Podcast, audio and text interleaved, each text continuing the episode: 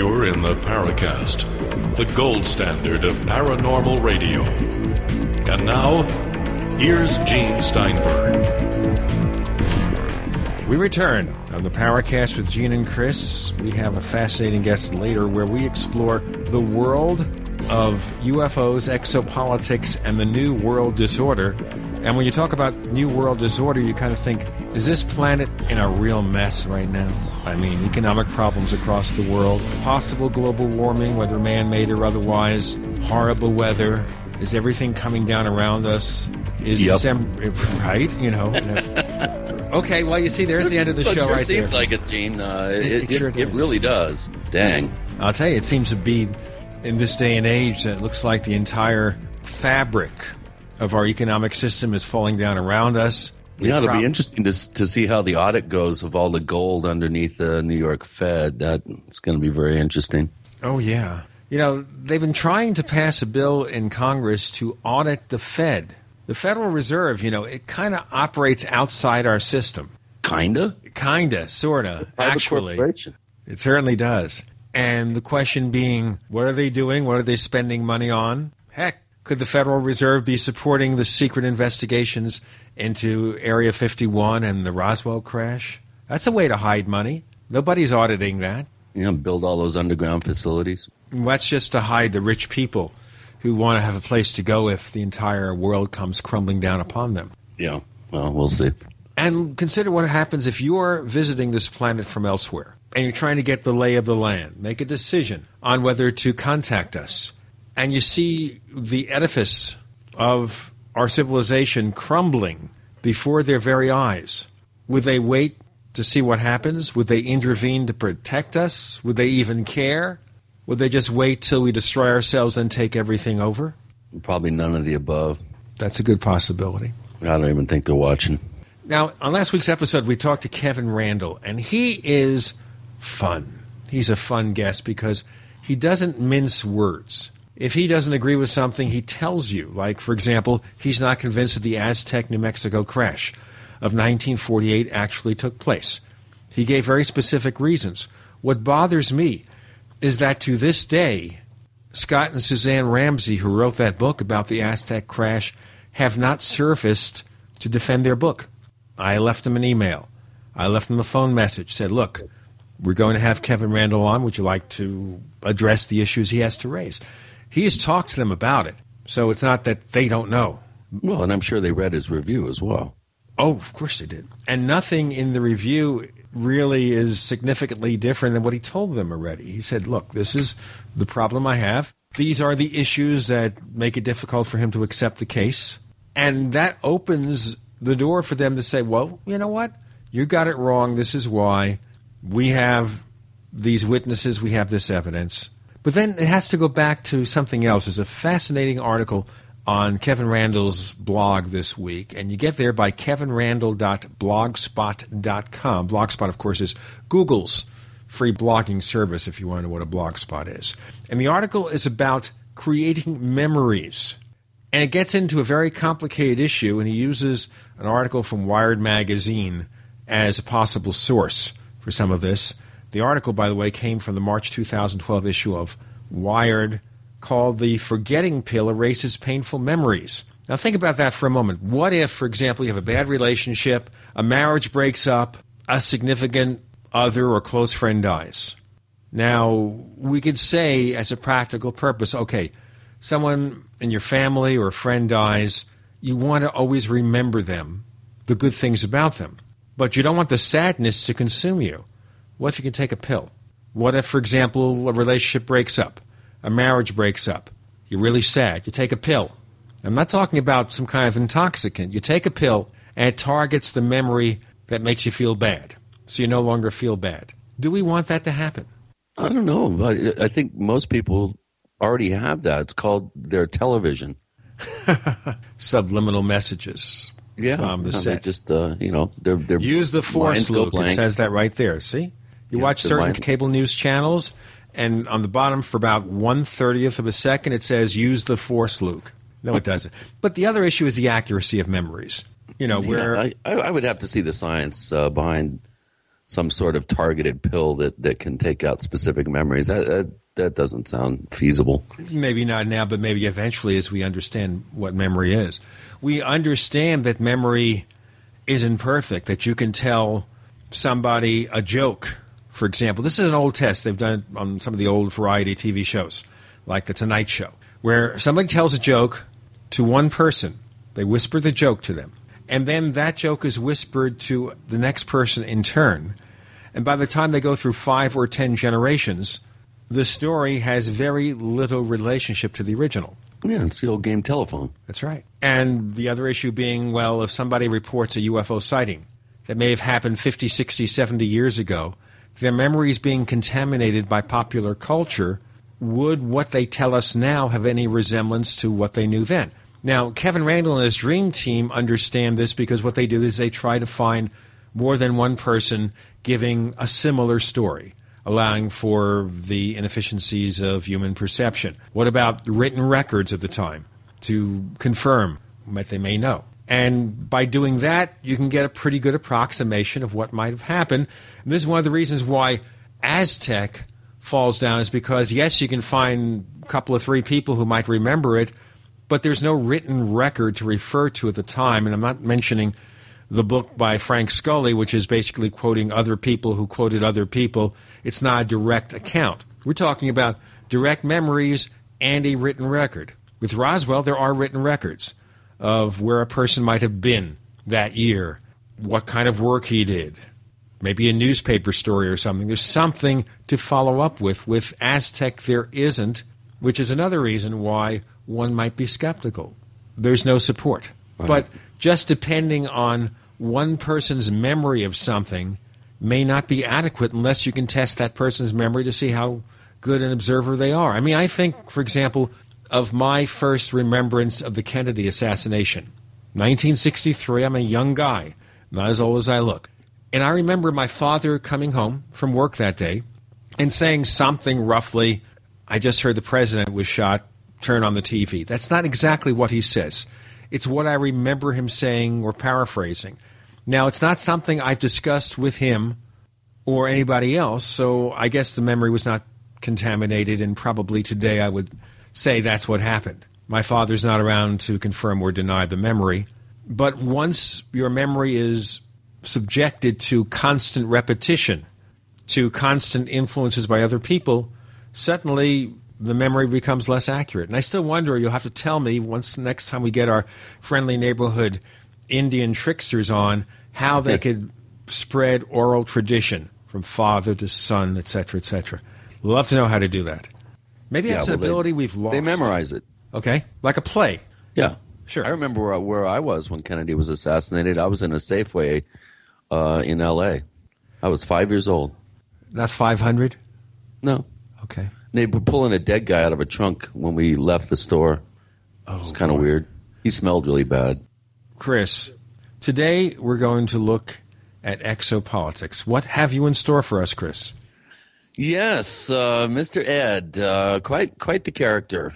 I've uh, been aware of Ed's work for a number of years, and um, we've we've talked at length uh, a, a number of times.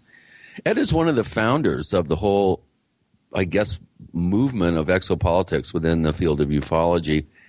Uh, he's out of out of the whole bunch. I I think Ed is probably the most level-headed, and um, of course we're not going to you know name names like um, Weber, Sala, Greer. Um, Steve okay. Bassett's also fairly uh, le- level-headed as well, but Ed is a is a real top researcher, and I think we're going to have a lot of fun talking about his new book, which is available uh, in an e-version, and we're going to uh, kind of go in and out of this whole field of exopolitics and find out if uh, there's anything that uh, is going to stick to the wall once we throw it against it. We're going to look at exopolitics coming up next. You're in the Paracast.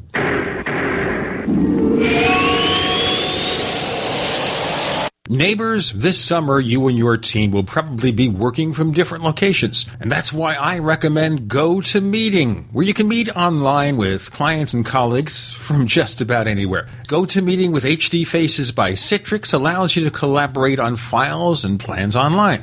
And with H D Faces, you just need a webcam to turn your online meetings into a group H D video conference. You can even participate in H D Faces meetings from your iPad. How about that?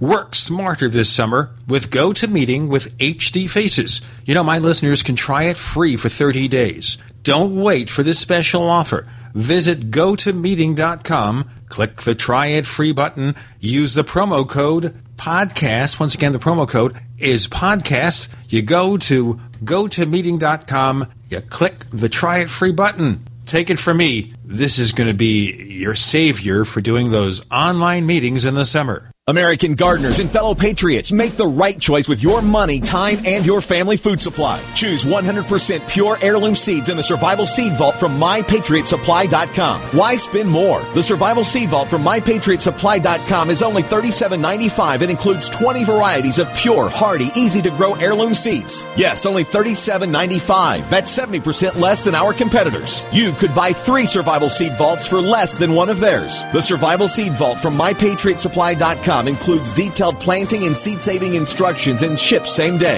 Plus, all orders over forty-nine dollars ship free. my patriot supply dot com is American-owned by patriots like you, passionate about freedom and preparedness. Call now, eight six six, two two nine, zero nine two seven. That's eight six six, two two nine, zero nine two seven. Or discover more emergency preparedness items when you order at my patriot supply dot com. Choose the original. Choose the Survival Seed Vault at my patriot supply dot com.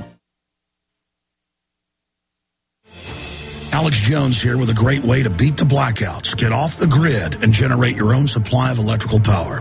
Folks, with what's been going on in this country, I don't have to tell you about the power grid and just how vulnerable it is. That's in the mainstream news every day. Millions of people have lost their power in the last few weeks because of dangerous storms and killer heat that's pushing the grid beyond its capacity. I've always said that every family needs to be ready for blackouts. And if you don't have a backup system in place, I've got a great opportunity for you. Right now, our good friends at Solutions from Science are offering huge savings on their best-selling Power Hub unit. In fact, I think it's the best deal I've ever seen them make. It's literally thousands of dollars in savings. Remember, these backup systems don't need gas because they're solar-powered. That means there's no dangerous fumes and no noise. InfoWars listeners can get all the details at beat the blackouts dot com. That's beat the blackouts dot com. Hello? Congratulations. For what? For losing all that weight. How'd you do it so fast? ASAP. ASAP what? What's that mean? Are you ready to get as skinny as possible, as soon as possible, as simple as possible, and as sexy as possible? I'm listening. Then get with the ASAP program. It's real and it works. No smooth talk, no slick advertising, and no exaggerated claims of success. I've got to know more. Welcome to ASAP, as slim as possible. Whether you have ten, twenty, or fifty pounds to lose, ASAP is your weight loss answer. ASAP targets the abnormal fat reserves and makes them available to be burned as fuel and contains no caffeine or hormones. Order ASAP at wholesale prices or join the team to share the business with others. Visit G C N team dot com or call eight seven seven, eight seven eight, four two zero three. G C N team dot com or call eight seven seven, eight seven eight, four two zero three. Lose weight and look great with ASAP, as slim as possible. We'd like to hear from you. If you have a comment or question about the Paracast, send it to news at the paracast dot com. That's news at the paracast dot com. And don't forget to visit our famous Paracast community forums at forum dot the paracast dot com.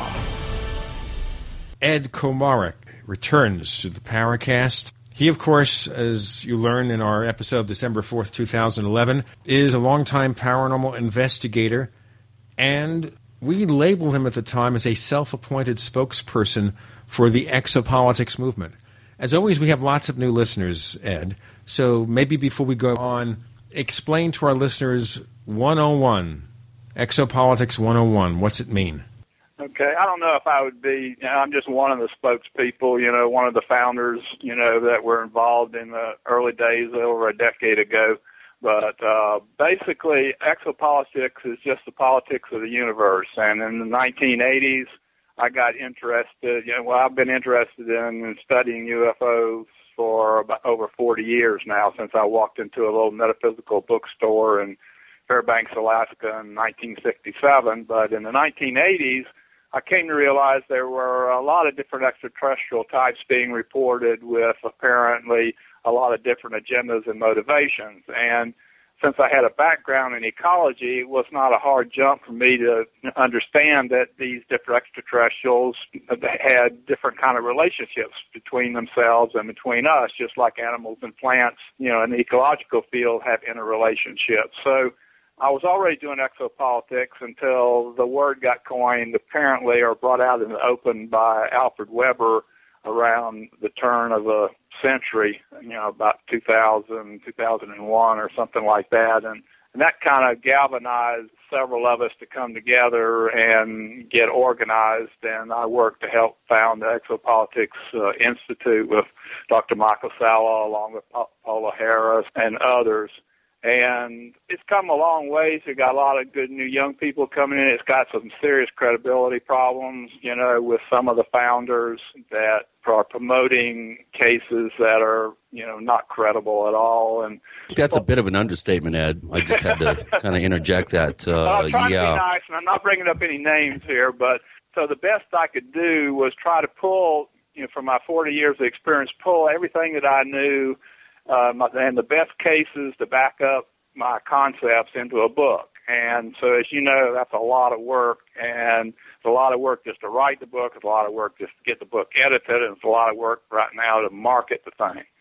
So I pull, I've done is pull a lot of the material in my over two hundred plus blog articles that I've got on my blog, exopolitics.blogspot.com forward slash, and along with some new material as I was writing the book, and into a tight, concise format that's much better, better edited and written than my blog articles. And I felt it is important for me to do this, because I saw what happened with my dad. My dad, when he got about seventy years old, he started to get distracted, and he didn't really pull all of his work into a popular book, which he was intending to do. And so, and his ability sort of peaked out at sixty-five, and I'm going to be sixty-four in November. And so I'm kind of at the peak of my ability now, and so I want to just pull everything that I knew together for posterity and for young people, because I really appreciate what young people, you know, as a young person, the, the works that I read and studied that really put me far ahead where I normally would be. So this is kind of like give back to society, and I'm not really interested in making money, much, any money off of this. I'm just, you know, interested in getting the word out. What monies that do come in, I'm putting right back out into marketing and and whatnot, and I'll probably make it free at some point. But right now, it's available on Amazon in both the print version and Kindle version. It's uh, about it's been discounted on Amazon to about eleven dollars and fifty cents. That's a lot for a three hundred and seventy-two page book. That's a really good deal. And on Kindle, it's five dollars and sometimes I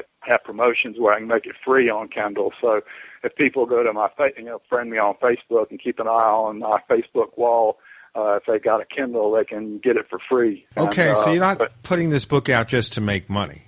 No, the thing is, I've you know I've done nothing but spend money all my life on on exopolitics and on U F Os, and probably thousands of dollars. I mean, I spent two or three thousand dollars just helicopter flying up in uh, Western British Columbia, looking for those alien bodies, you know, that Larry Weckler told me about up in the mountains there, and, you know, and so over the years, you know, I made a little money buying and selling land, fixing land up and selling it, and, and I live very cheaply for about five hundred dollars a, a month on my, in my own little cabin that I built on my own little piece of land, so I don't need a lot of money, and uh, so... Basically, all you know, any money that comes in on this is, is going right back out, because I just believe in the cause. I think I really believe that people need to know, and we got to really get beyond, you know, did a U F O crash at Roswell, or did Eisenhower meet with aliens in nineteen fifty-four, or what was that light in the sky? You know, and start really digging into what are the issues and implications of extraterrestrial contact as reported by so many credible whistleblowers and contact people, and cut through all the disinformation and trash, you know, that's being put out by scammers. You know, I had a little run-in with a scammer that actually kept me from going to lecture in Norway. Would you explain this in more detail? Fascinating. A scammer prevented you or tried to prevent you from lecturing in Norway?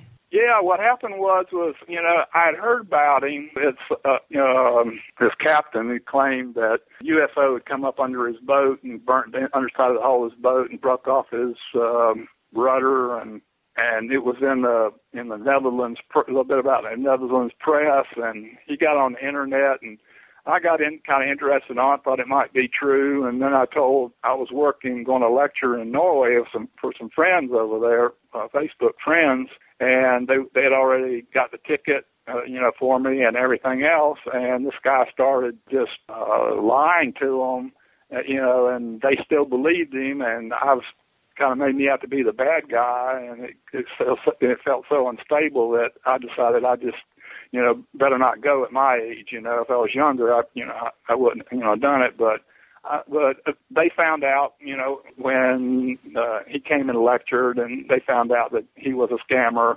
and uh, so I'm on good terms with him. So hopefully next uh, spring, I, you know, if they have another conference in Norway, I'll I'll go to it then.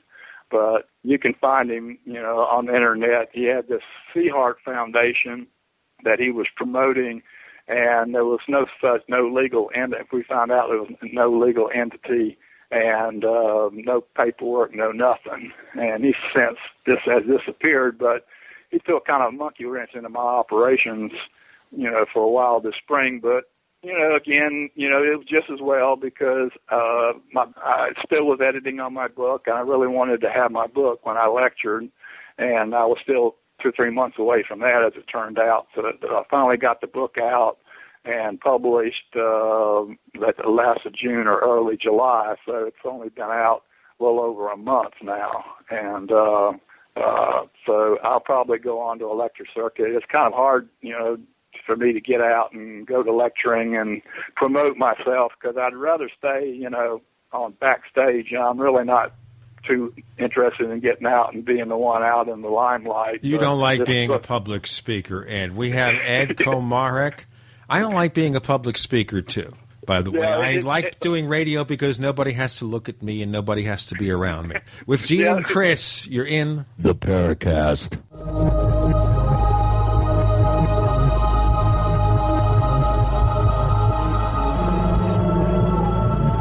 Are you tired of searching for great talk radio? Something more important. Search no more. We are the G C N Radio Network.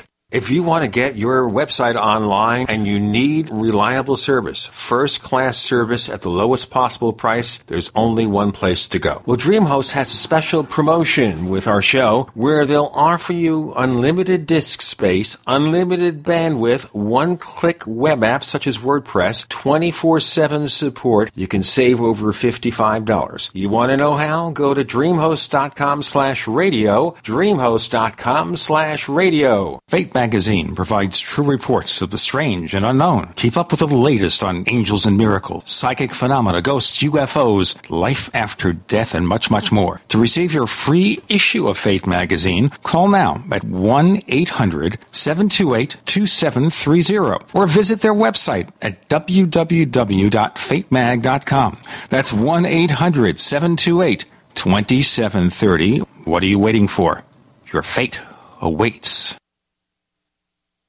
The worst drought in fifty years continues, and the first six months of twenty twelve marks the hottest half year on record. seventy-eight percent of the Midwest Corn Belt is in drought conditions. Not only corn, but soy, alfalfa, fruits, vegetables, and wheat are all impacted, raising prices. The cost to feed livestock is forcing farmers and ranchers out of business, blowing up your food prices. The only strategy to counter this is to freeze your food cost at today's prices by getting your own supply of foods from eFoods Direct now. As the price of raw ingredients increases, eFoods will have to raise prices too. Now is the time to get your supply. I recently increased my supply from eFoods Direct because we have all known this was coming. You know about their delicious long-term storable foods. The fact is you can eat at any time to save money today. And because it stores for twenty-five years, you're locking in today's prices and avoiding the rising food cost. Don't wait. Call eight hundred four oh nine five six three three or go to efoodsdirect.com forward slash Alex. Call eight hundred four oh nine five six three three or efoodsdirect.com forward slash Alex. You can bet your life on eFoods Direct. Don't throw away leftovers. Instead, throw all your leftovers, vegetable peels, eggshells, coffee grounds, pizza crusts, and more into the bokashi. If you love to garden and compost but don't like the hassle of turning a compost bin or the smell, then check out the E M Bokashi Food Waste Recycling System from Terraganics. Finally, a way to recycle all your food and plant waste safely and effectively and stop using fertilizers. The E M Bokashi Food Waste Recycling System. Rather than decomposition, the Bokashi system uses fermentation to break down waste, so it takes less time to create nutrient dense humus for crops or gardens with no turning and no obnoxious odors. To learn more and order your bokashi online, visit Terraganics dot com and click on the orange button. That's Terraganics dot com, spelled T E R A G A N I X dot com, or call eight six six, three six nine, three six seven eight. That's eight six six, three six nine, three six seven eight. Recycle all your food wastes in about six weeks with the Bokashi Food Waste Recycling System from Terraganics dot com. Terraganics. Life's getting better. If you owe the I R S, you can't make the problem go away without professional help. But with the help of Dan Pilla, you can get your problem solved. Hi, I'm Dan Pilla, and I've been solving tax debt problems for thirty years, and I can help you too.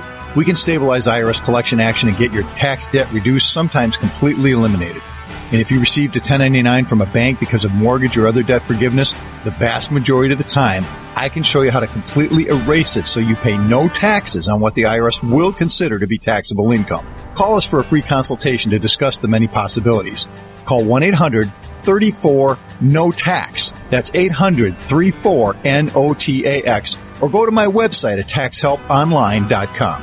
Dan Pilla has been protecting taxpayers from the I R S for three decades, and he can help you. Call us today, eight hundred, three four six, six eight two nine. That's eight hundred, three four, N O T A X.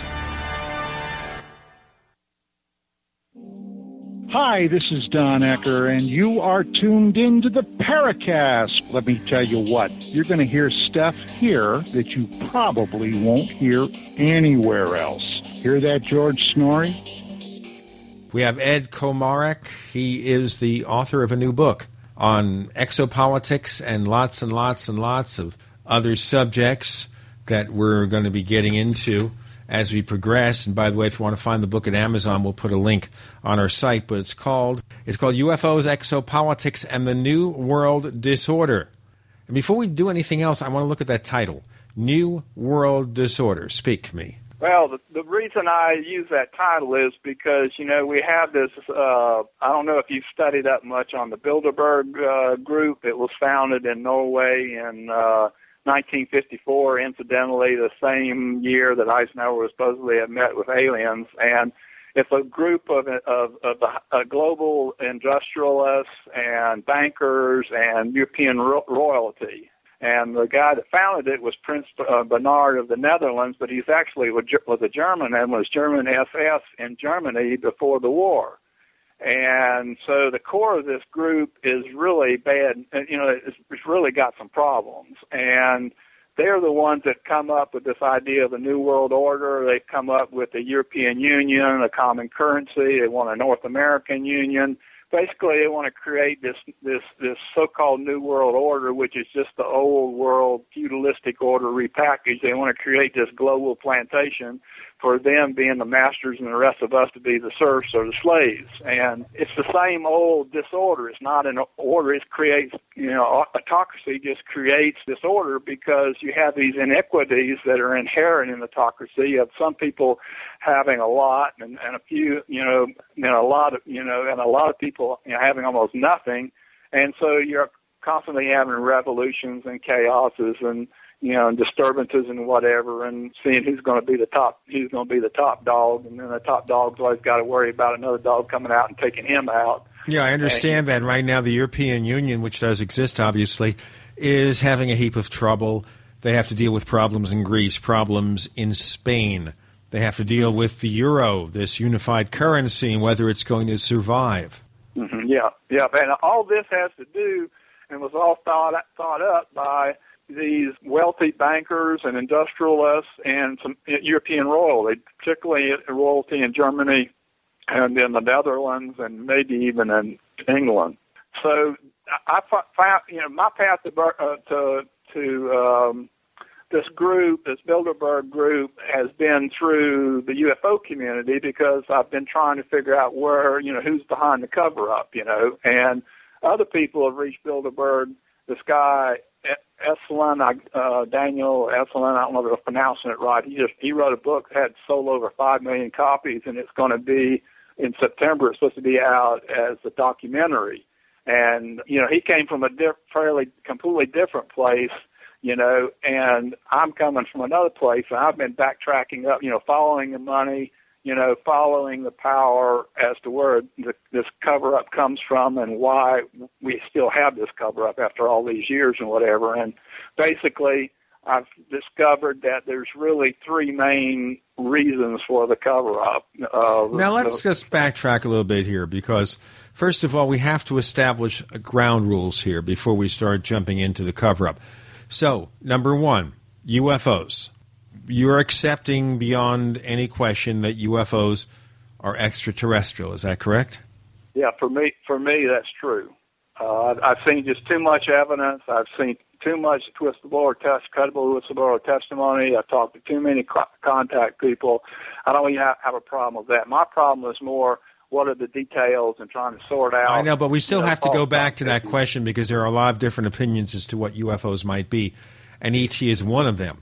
And yeah, yeah well, e- well, basically, sure. Ectopolitics is based on that assumption, on an assumption, you know, like you're saying, that extraterrestrials do exist, they're coming here to Earth, there's there's many different types, and they're interacting amongst themselves and with us, you know, and if you can't, you know, handle that, you know, it might not be ready, you know, it might not be time for you to get into it. But for the people that okay, so the point is here is that if you do not accept that premise that U F Os are E T, and therefore we have to consider the implications of that fact, then there's no point in discussing the rest because it lives or dies with that assumption.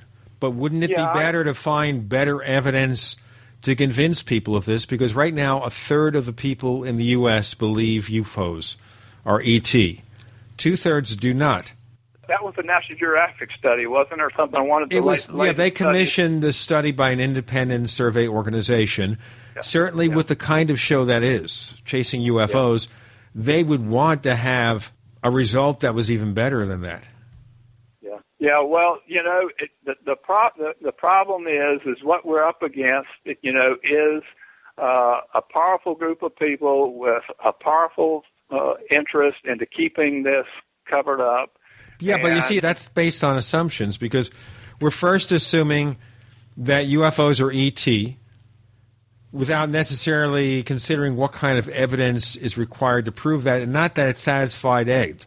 That Ed, it obviously satisfies Ed that there is something of that nature going on. It satisfies Stanton Friedman and a lot of other people. But as I said, a lot of people are not satisfied. And I wonder if we're maybe putting the cart before the horse in this argument, which is how do we convince more people that U F Os really represent E T? Wouldn't that well, make it easier first, to get disclosure? Make, yeah, the first thing is you, is, you know, the, you know, it, you know. I think we talked about this before. You know, an, sure. a, an intelligence operative, you know, is flying by the seat of his pants. You know, he doesn't know there's a machine gun nest over the other hill over there. You know, but he's got quite a bit of evidence that there is one there, and he's not about to go running over that hill and, and, until the evidence hits him in the chest. But so he's going to operate on the assumption that it's there and work from there.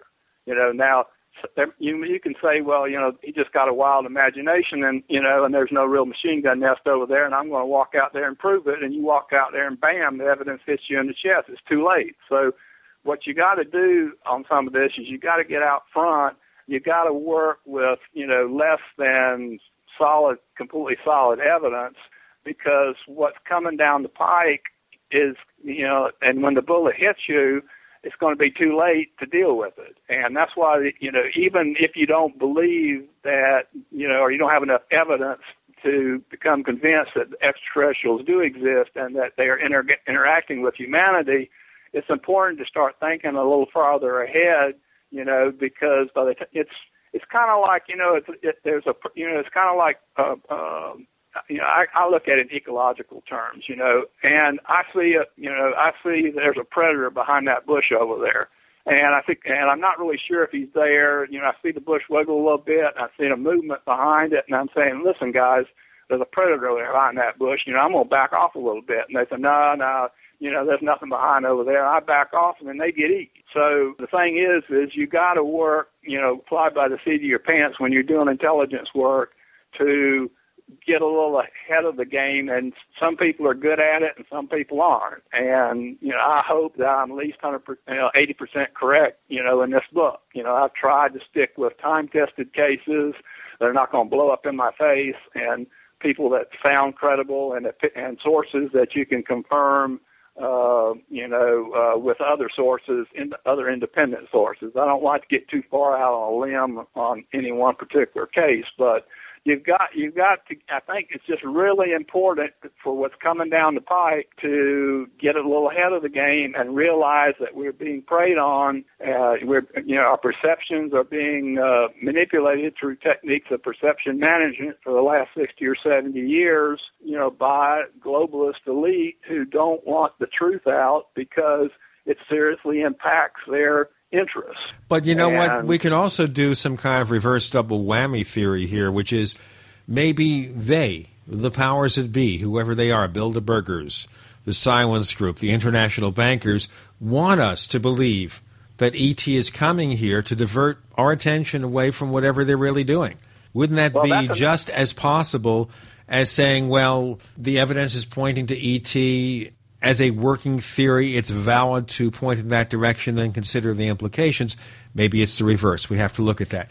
Ed Komarek, joining Gene and Chris. You're in The Paracast.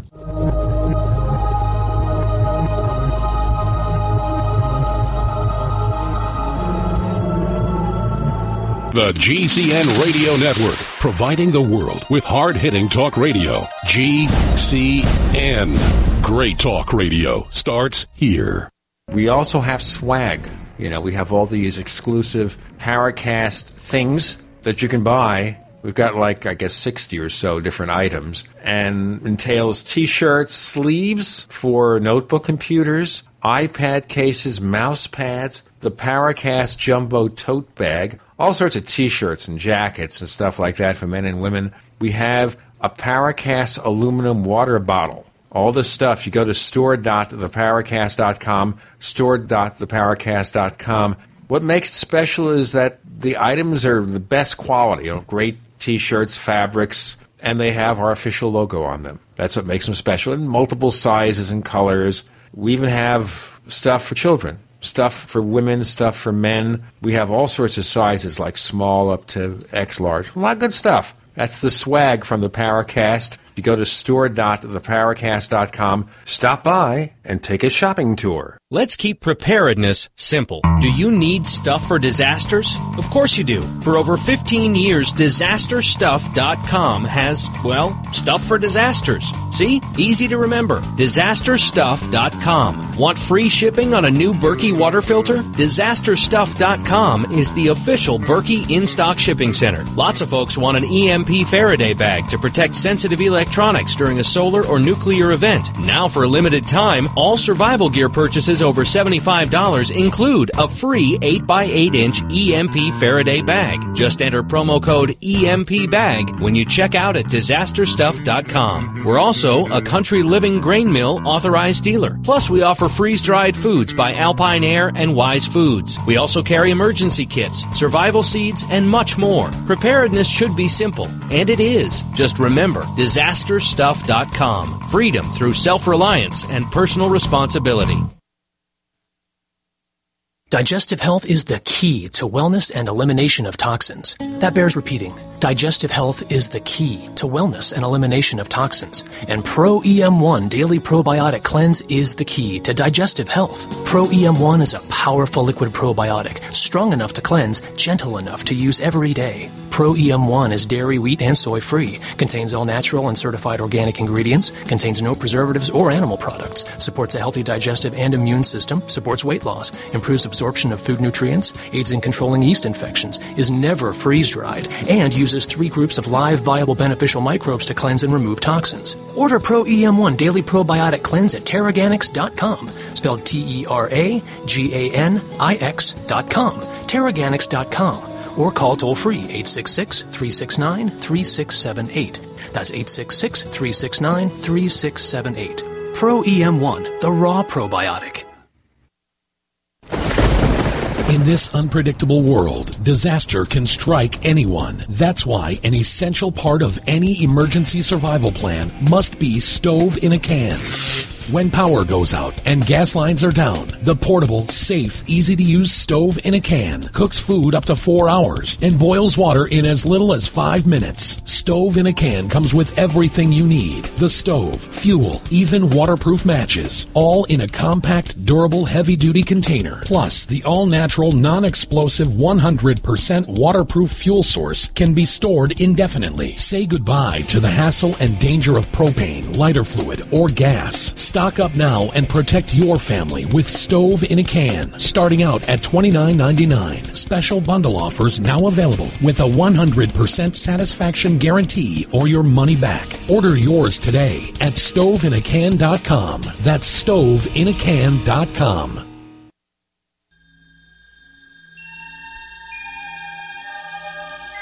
This is Jacques Vallée. You're listening to the Paracast, the gold standard of paranormal radio.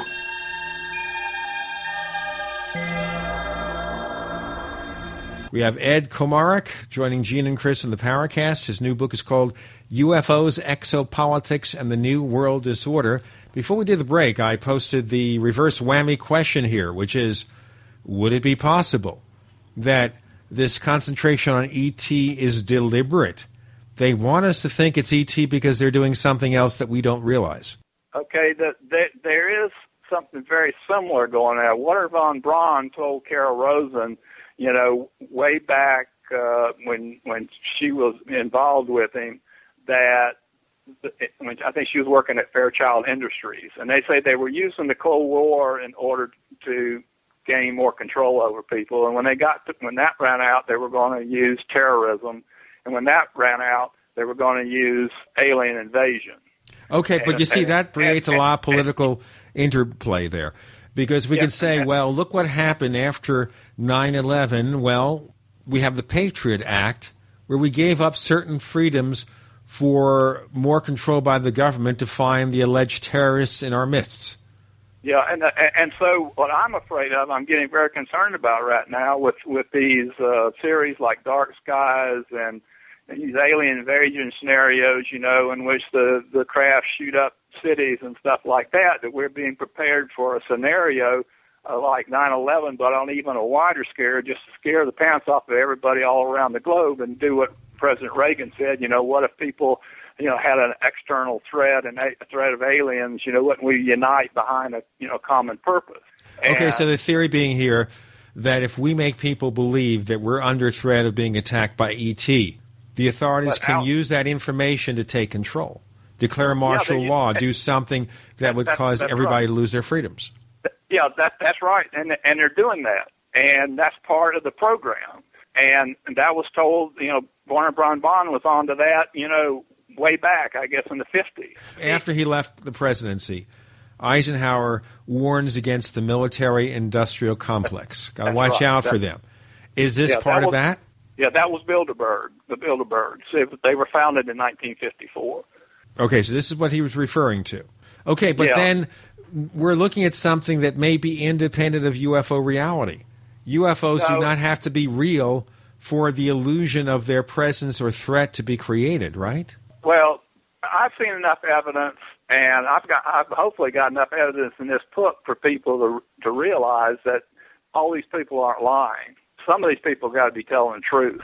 And well, the question is here, that, yes, they're seeing something, but how do we determine the cause? And even then, assuming it is E T, and I'll go with that for the sake of argument because there's a lot of stuff that's pretty crazy going on there. Okay, it's E T visiting us.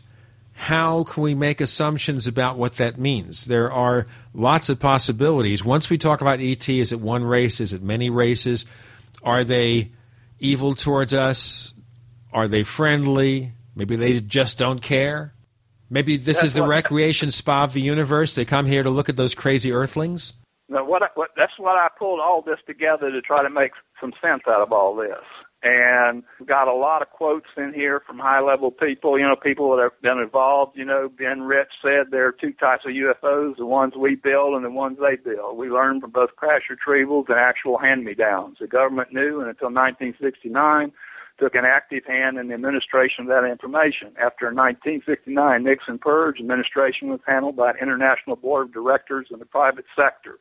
Now, this is none other than Ben Rich of the Skunk Works, head of the Skunk Works. And I've got a lot of cases like this, you know, of credible people, high-level people, sometimes on their deathbed, explaining what the situation is. So uh, kind of, I'll kind of run – do we have time to just kind of run through the book kind of briefly here? Uh, chapter one, I have Evolution on Other Worlds. I have a couple of good reptilian cases. I've got uh, some human ca- human type extraterrestrial cases. I've got some insect type extraterrestrial cases. And my thesis of the first chapter is, is that we don't have to go to other worlds to understand how species evolve in other worlds, because they're coming here, and we can, by studying what's here, we can learn something about the evolution of other species on other worlds and our place in relation to all this. And then the next chapter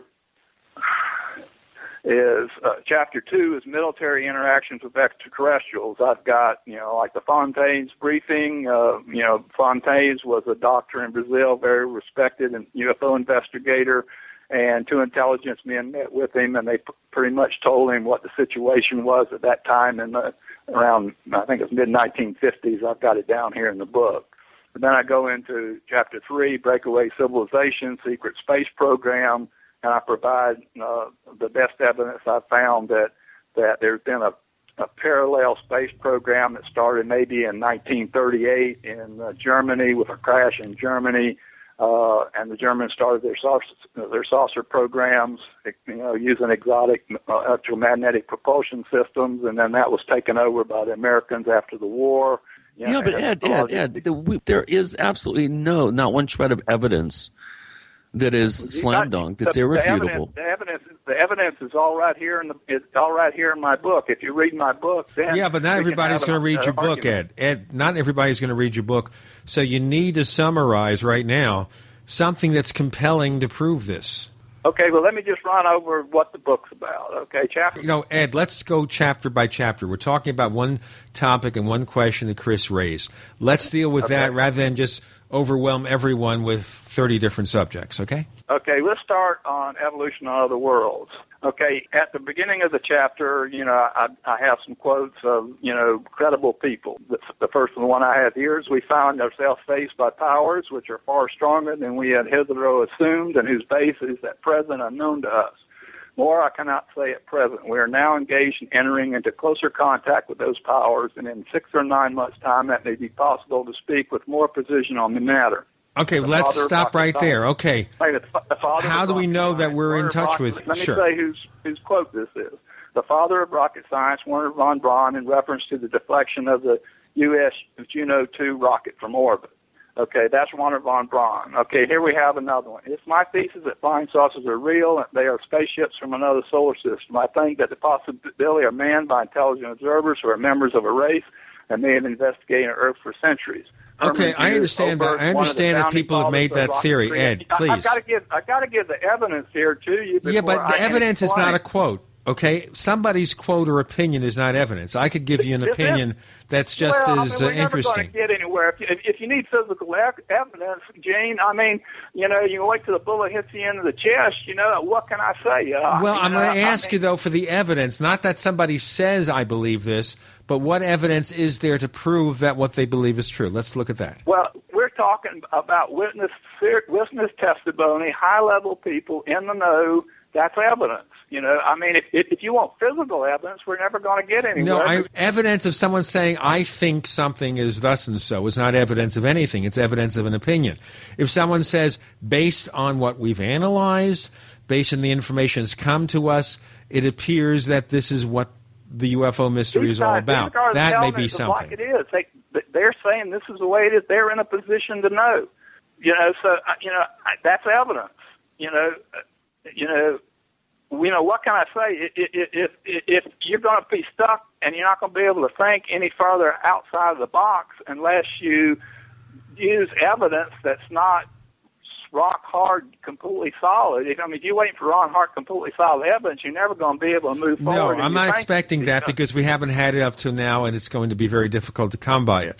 What I'm interested in is where somebody in the know doesn't just state something as something they might believe or expect or hope for, but based on their investigation, based on their inside knowledge that they know that something's going on that has a certain impact. That's the kind of stuff that we're talking about here. You follow me? There's different there's different kinds. You, you know, you got to go by, you know, if, if you if you want just cases, you know, like there's a case here of an insect-like extraterrestrial in this first chapter, uh, insect-type extraterrestrial, a young girl in Poland saw out in the field, and she describes this insect type of extraterrestrials looking kind of like a play, praying mantis, and this is a lot, well, a number of abductees have said the same thing, you know, have described this same kind of creature and whatever, and I'm saying that, okay, here we have, you know, we have insect like extraterrestrials, we have reptilian cases of people that encounter reptilian type of extraterrestrials. We've had t- people that have encountered, like Johnny Sands, you know, the country singer who had an encounter with an amphibian type of extraterrestrial,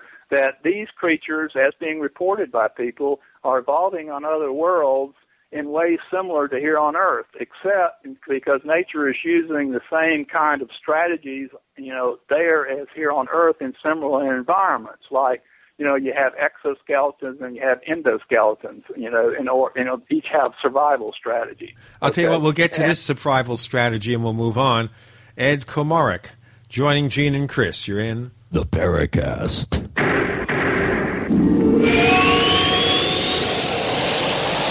America's number one source for independent talk radio for over a decade. We are the G C N Radio Network. Hi, this is Ted Anderson. If you'd like to listen to G C N programs on the go, I have great news. G C N has created a Droid and iPhone application, and it's free. Just as easy as going to G C N live dot com, click on the banner, and download. Before you know it, you'll be listening to your favorite hard-hitting G C N shows, live or on demand, right on your Droid or iPhone, twenty-four seven and on the go. So download the Droid and iPhone app free by clicking on the banner at G C N live dot com. Thanks again for listening to G C N live dot com. Again, that's G C N live dot com. Hi, this is Ted Anderson. Have you ever wondered why banks, stockbrokers, investment advisors won't talk about gold I R As? They've been available since nineteen eighty-six, yet the financial industry won't recognize the value of gold for your retirement. Gold has outperformed paper investments, yet no word about I R As. If you would like to have gold for your retirement, call eight hundred, six eight six, two two three seven. Don't get left behind by rising inflation and low returns. Call eight hundred, six eight six, two two three seven. Secure your future and call one eight hundred, six eight six, two two three seven. That's the sound of your door being kicked in by an intruder with a single kick.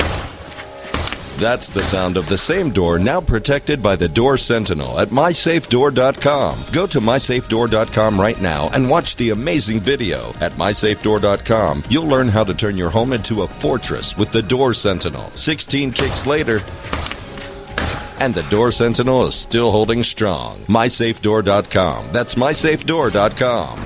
Hi, this is Ted Anderson. Have you ever wondered why banks, stockbrokers, investment advisors won't talk about gold I R As? They've been available since nineteen eighty-six, yet the financial industry won't recognize the value of gold for your retirement. Gold has outperformed paper investments, yet no word about I R As. If you would like to have gold for your retirement, call eight hundred, six eight six, two two three seven. Don't get left behind by rising inflation and low returns. Call eight hundred, six eight six, two two three seven. Secure your future and call one eight hundred, six eight six, two two three seven.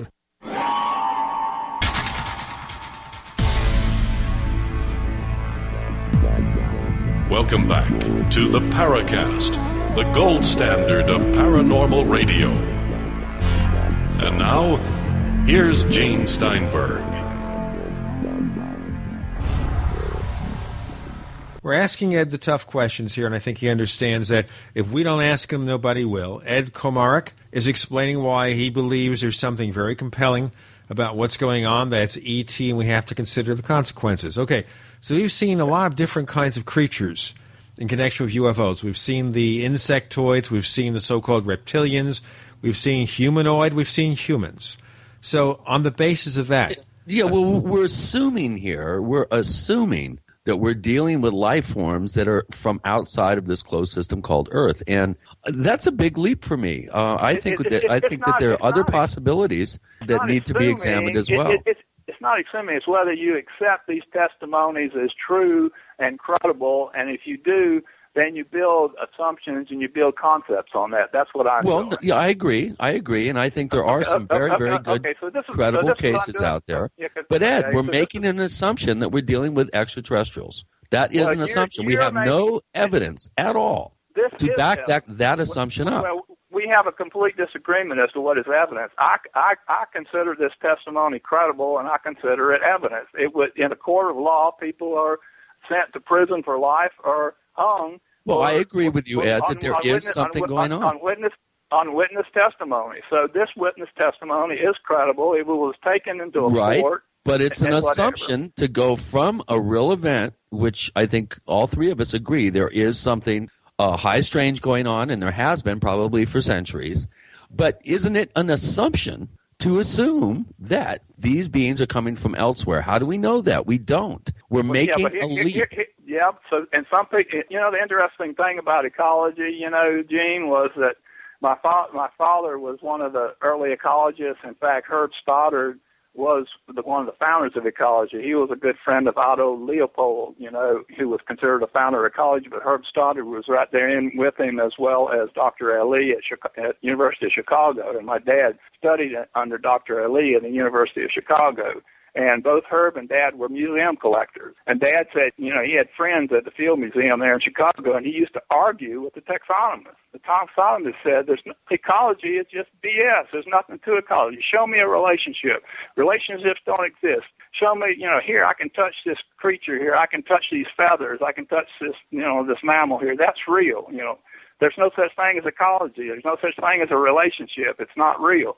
And Dad could never convince the taxonomists to think any further beyond that, because they were in their little, you know, down in their little basements, and they were, you know, were dealing with animal skins and sorting out this bird from that bird and this animal from that animal. They weren't out there in nature watching what was going on in nature and how all these animals and plants were all in a relationship and are interacting amongst themselves. They can never make that jump. And it's the same thing with people in the U F O field. There's a lot of people who can't make the jump to exopolitics for the same reason. You know, you'll probably die, you know, not get it, making that jump. Some people will make it, and, and it'll become a emerging field eventually. Academics will get in it and fill it out, and it will become a legitimate science, you know, just like ecology was. So not everybody is suited is suited to make the jump. No, you can, can make that jump, you know, and so what can I say? And so what I'm trying to do is talk to the people, you know, that can, that are willing to consider this evidence and think of what this evidence where it leads, not necessarily as an assumption, or you can call it a speculation, but it's informed speculation based upon evidence, upon all this witness testimony and whatever, and here's here's the lay of the land, and here's where we're going, and that's important to know, to have some kind of a model or a roadmap, even if it's not one hundred percent accurate, to guide us forward, you know, interactions. And that's what I'm trying to do. I'm trying to put out a roadmap, you know, that hopefully is eighty percent correct. And I'm, what I'm saying here is that evolution is going on in these other worlds. Top predators are evolving. They're coming coming here just like we're evolving on this planet, and they get into conflicts and fights and warfare. And I've got a bunch, I've got a whole chapter on extraterrestrial warfare, where it seems like extraterrestrial craft are shooting at each other and even crashing, some of them crashing to Earth after a fight. And okay, so, um, you know what? Let's just stop there. You just raised a lot of different possibilities. I'm going to ask you about that one, okay? So you're saying that E Ts are fighting each other in our atmosphere. Is that right? Yeah, I, I've got cases that go, in fact, they, they go way back to the Vedas. Let me, you know, let me skip here, take the book here and skip back. Let's jump uh, into one of these just to get a sense. This is, this is a chapter on extraterrestrial warfare. Here's, here's a quote from the Mahabharata. You know, probably eight to ten thousand years old, maybe. You know, it was passed down. These legends or these myths were, you know, supposedly passed down, but it's very detailed. Gurkha, flying in his swift and powerful Vetma, hurled against the three cities of the Vishnus and the Ankaras a single projectile charged with all the power of the universe. An incandescent column of smoke and fire, as brilliant as ten thousand suns, rose in all its splendor. It was the unknown weapon, the iron thunderbolt, a gigantic messenger of death, which reduced to ashes the entire race of the Vishnus and the Andakis. The corpses were so burned as to be unrecognizable. Okay, I mean, this is, you know, it's it's also, you know, it's in the Bible. By the by the time Lot had reached Zoar, the sun had risen over the land, and the Lord rained down burning sulfur on Sodom and Gomorrah from the Lord out of the heavens. Thus he overthrew those cities and the entire plain, including all those living in the cities and also the vegetation in the land. But Lot that sounds like an attack that. against us. It doesn't sound like E T attacking E T. Well, if, if you if you get into the stuff from the Vedas, it's it's it's obvious that. What's going on? In fact, here uh, I've got you know I've got links on this. The, the, here's a quote from this link that there was uh, a possibly a crazy destructive war between Atlantis and Rama about ten thousand years ago. The Mahabharata is a virtual. I'm quoting right, here. But the why Mahabharata, do we think that Atlantis, for example, relates to E T? Would it not be also possible that we created well, well, Atlantis well, well, and? Well, here, here, okay, here let me read a couple of paragraphs of this quote. The Mahabharata is a virtual gold mine of information relating to conflicts between gods who are said to have settled their differences, apparently using weapons as lethal as those we have now. Apart from blazing missiles, the poem records the use of other deadly we- weapons. Indra's dart is operated by a circular reflector. Then switched on, it produces a shaft of light, which when focused on any target, immediately consumes it with its power. In one exchange, the hurl hero Krishna is pursuing his enemy Saiva in the sky. When Saiva's Vetma, the Shab Buddha, is made invisible in some way. Undeterred, Krishna immediately fires off a special weapon. I quickly laid on an arrow which killed by seeking out sound. Many other terrible weapons are described quite matter-of-factly in the Mahabharata, but the most fearsome of all is the one against used against the Vishrilis. The narrative records, this is one, Gurkha fine, swap and deal, whatever. The nails in the hair fell out, pottery broke without apparent cause, and the birds turned white. After a few hours, all foodstuffs were infected. To escape from this fire, the soldiers threw themselves in streams to wash themselves and their equipment. Some said that Mahabharata described an atomic war. References like this one are not isolated, but battles using a fantastic array of weapons and aerial vehicles are common in all the epic Indian books. One even describes the Vitma of Valak's battle on the moon. Check out this link for more quotes from the Hindu text and all the law. And, and it's very clear that, you know, it, it also, uh, um, uh, Oppenheimer was quoted, you know, when the bomb went off, you know, I become, you know, he quoted out of the Vedic scriptures. And he was asked, according to this reporter that, that I've quoted here, he was asked at the time, you know, if that was the first atomic bomb that was exploded. And he said, he said, yes, in recent times, because he'd studied history. Right, and again, again, Ed, we're assuming that these are E Ts uh, in conflict with each other, when in fact maybe well, it's some sort of antediluvian civilization, and maybe it's humankind's ancient technology that we've lost. You are jumping, Ed, you are jumping and making an assumption that what we're dealing with here are races coming from other places to, uh, to this planet. How do we know that we didn't evolve? How do we know dinosaurs didn't evolve? I'm, I'm drawing on a whole different batch of data than you're drawing on, you know, which which leads to com- two completely pers- different perspectives. You know, looking and at both I, of what I, you're I, saying here, Ed, I got to do the break. Ed, got to do the break. So I'm not being rude. I got to do the break.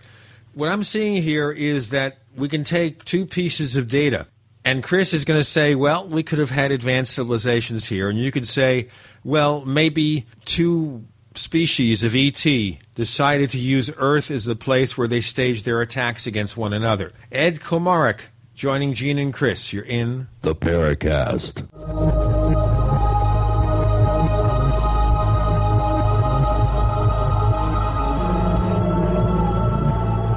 Ray Perkins, a reclusive veteran burned out from the Gulf War, lives tortured by relentless, perplexing nightmares. Nightmares of a horrific battle in deep space and of a mysterious woman suffering in agony for her devastated world. A woman not yet born, calling across centuries to him. Then, a coincidence leads him to his destiny, his chance to alter the universe. Attack, attack of the Rockoids. The former fiction editor for Star Wars and Indiana Jones, Robert Simpson, writes, the soul of the novel Attack of the Rockoids lies in its heart and passion for building a convincing tale of a love that spans the galaxy, a thrilling story. Attack, Attack of the Rockaways is available now. Read a sample chapter and get a special discount off of the cover price at our website, rockoids dot com. That's R O C K O I D S dot com. Attack, Attack of the Rockaways, a novel in the grand science fiction tradition. My name is Leslie, and I've had depression since I was a child. After being on Prozac for twenty years, I got onto the One World Way, and my need for Prozac was reduced by fifty percent within a few months. Now, after less than one year, I am completely off of Prozac. I learned that mercury is a toxin that causes brain damage and depression. By taking One World Way, I know that I've detoxified my brain of mercury and excess glutamate, and I'm now functioning with this dramatic improvement in my mood. The power to change your life lies, in part, in the power you have to change your body's chemistry. Through diet and supplementation, you have the power to change your body's chemistry to support dramatic improvements in health and happiness. Nature has been, and always will be, mankind's first and only pharmacy to choose from. Change your chemistry and change your life with One World Way. Call eight eight eight, nine eight eight, three three two five. That's eight eight eight, nine eight eight, three three two five. Or visit one world way dot com. That's oneworld, W H E Y dot com. Every day, nearly three thousand families enter into foreclosure and face losing their home. If you're currently behind on your mortgage, you can still avoid foreclosure. You can save your home, but you need to act now. We're Allied State Foreclosure Services. We're experts in saving homes from foreclosure. With just one phone call to us, you can stop the foreclosure process, lower your monthly mortgage payments, and save your home. Call now. The call is free with no obligation. one eight hundred, five nine seven, eight eight four three. Call us if you've been threatened with foreclosure, denied loan modification, or missed a payment on your mortgage. If you've been a victim of a predatory loan or are upside down on your mortgage, even if you've lost your job and you're worried about losing your home, don't wait. Call us now and let us help you save your home. You've worked hard to build a life with your family. Let us help you keep your home. Call now before it's too late. one eight hundred, five nine seven, eight eight four three. one eight hundred, five nine seven, eight eight four three. one eight hundred, five nine seven, eight eight four three. If you owe money to the I R S, you can't make the problem go away by yourself. But with the help of Dan Pilla, you can get your problem solved once and for all. Hi, I'm Dan Pilla. For thirty years, I've helped thousands of people solve their tax debt problem, and I can help you solve yours too. We take a very simple but proven three-step approach to solving your problem. First, we stabilize I R S collection actions so you don't have to worry about the I R S seizing your bank account or paycheck. Next, we build a comprehensive plan to get your tax debt reduced to the fullest extent possible, sometimes even completely eliminated. And finally, we work with you every step of the way to get your problem solved once and for all. Call us for a free consultation. Call one eight hundred, three four six, six eight two nine. We'll work together to get your problem solved guaranteed. Dan Pilla has been protecting taxpayers from the I R S for three decades, and he can help you too. Call us today at eight hundred, three four six, six eight two nine. That's eight hundred, three four, N O T A X. We'd like to hear from you. If you have a comment or question about the Paracast, send it to news at the paracast dot com. That's news at the paracast dot com. And don't forget to visit our famous Paracast community forums at forum dot the paracast dot com. With Gene and Chris on the Paracast, Ed Komarek, new book out on exopolitics and the New World Disorder, and we're focusing here on the theory that things reported in ancient texts are describing two factions or species of E T going after each other. And I have to wonder here, if they are really so concerned with fighting one another, why pick this place? Why pick our atmosphere? Do it in space. Do it on their own world. Why come here?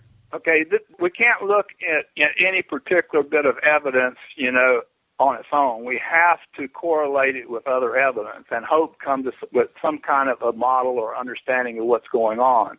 And that's what I'm trying to do here is that I, I started in this chapter with these ancient cases and, and right up to the present. And what I've d- done is, you know, in this book, it's not really all my work. I mean, I, you know, I've written maybe a third of this book, and the rest of it is quoted material. You know, that's why I pretty much published it on my own, because I probably have trouble, you know, with a major publisher, you know, with that, you know, because there's so many people and getting permissions, you know, just really difficult from so many people.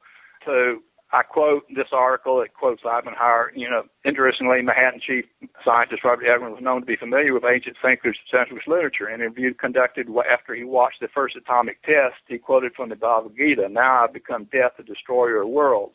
I suppose we all felt that way. When asked in an interview at Rochester University seven years after the Alamogordo nuclear test, whatever it was, the first atomic bomb ever to be detonated, his reply was, ancient cities whose brick and stone walls have literally been petrified, that is, fused together, can be found in India, Ireland, Scotland, France, Turkey, and other places. There's no logical explanation for the verification of the stone forcing cities except for an atomic blast. And there's another article I've got here, and an article of ancient city found in India radiated from atomic blast. It stated radiation is still so intense that the area is highly dangerous. A heavy layer of radioactive ash and rejects the stand. Right, there, India, you know, and Ed, your point is uh, is taken here that there is okay. evidence of a form okay. of high technology and warfare from ancient times. But again, okay, we'll be, it's an assumption. Okay, okay, okay, it's an okay, assumption it's, to consider this as evidence of extraterrestrial visitation and extraterrestrial this, this, conflict. This, this is part of the evidence, but I have to. That's why in this chapter I give you other bits and pieces that, that fill out the picture. This one item is not evidence of that in it, in, in itself, but when it relates to all this other material, then it as a whole becomes very compelling. So you have to see me through. Okay, so the next case I got here is just move forward, fast forward here to April fourteenth, fifteen sixty-one. There's a Hans Glaser woodcut from fifteen sixty-six, five years after the event, and the same year as the Bestor report. At sunrise on the fourteenth of April, fifteen sixty-one, the citizens of Nuremberg beheld a very frightful spectacle. The sky appeared to be filled with cylindrical objects from which red, black, orange, and blue-white discs and globes emerged. Crosses and tubes resembling cannon barrels also appeared, whereupon the objects promptly began to fight one another. After about an hour of battle, the objects seemed to catch fire and fell to earth, where they turned to steam. A broadsheet that dates from fifteen sixty-one in the Weber collection of Switzerland, Zurich Central Library, screens an ancient battle. At sunrise, many people witnessed large numbers of dark red, blue, and black globes or plates near the sun, some three in in a row, now and then four in a square, also some alone, and amongst these globes some blood-colored crosses were seen. The document also refers to two great tubes in which three, four, and more globes were seen. They then all began to fight each other, and this went on for an hour until they fell from the sun and sky down to earth, producing a lot of steam. Beneath the globes, a long object that looked like a great black spear was also described as seen.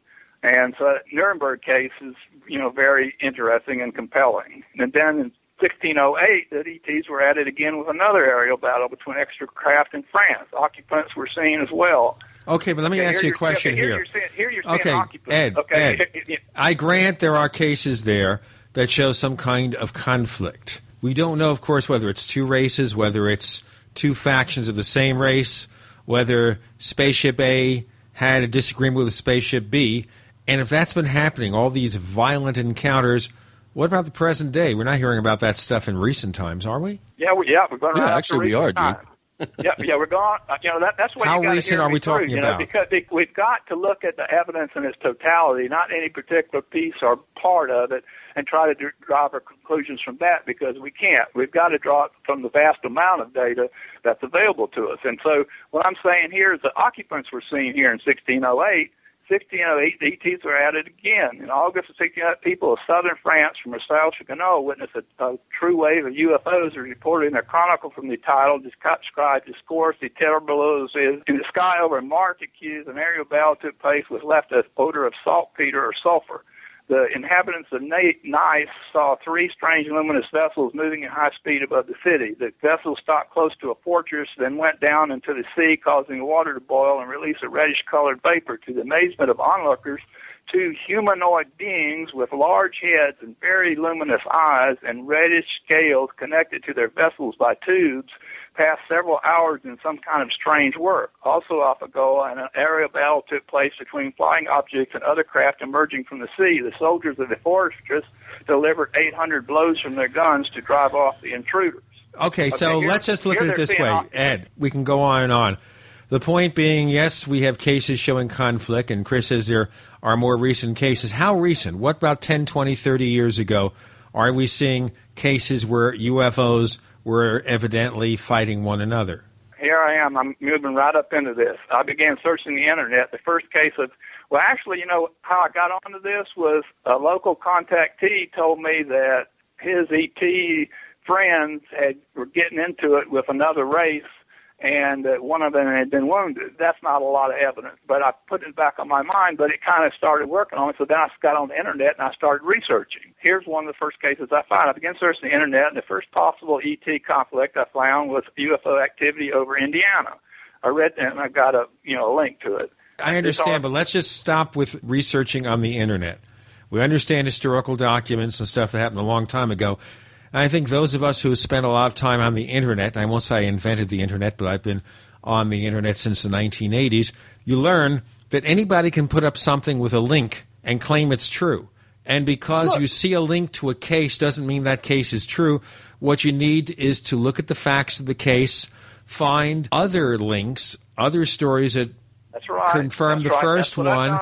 Maybe talk to the witnesses if you can and see if there is some published evidence or other that, information. That, that's what I've done, but you got to hear me out. Okay, go ahead. Okay, so you found this. these cases I mean, on we, the internet. What did you do we, to verify the cases? We've got a couple hours to work through this. Here, lights similar to those seen over Phoenix also appeared on Tuesday and Wednesday, April fourteenth, fifteenth, two thousand eight, over the towns of Kamokuo and Logansport in northern Indiana. Those lights were accompanied by loud sounds, an odd metallic odor in the air, and the appearance of military aircraft and deployments. No, I need to ask you the source first. Ed, I need to ask you the source first. I'm not trying to be rude here. I understand you can go on and read these cases for three hours. You know, we're not going to do that because we can't do it. We just want sample cases. And Gene, please, Ed. Let me present the evidence, and then we can discuss the case. But all right, before we do that, you've already read this case, and before we do that, we need to break, and then we'll come back. We have Ed Komarek with Gene and Chris. You're in the Paracast.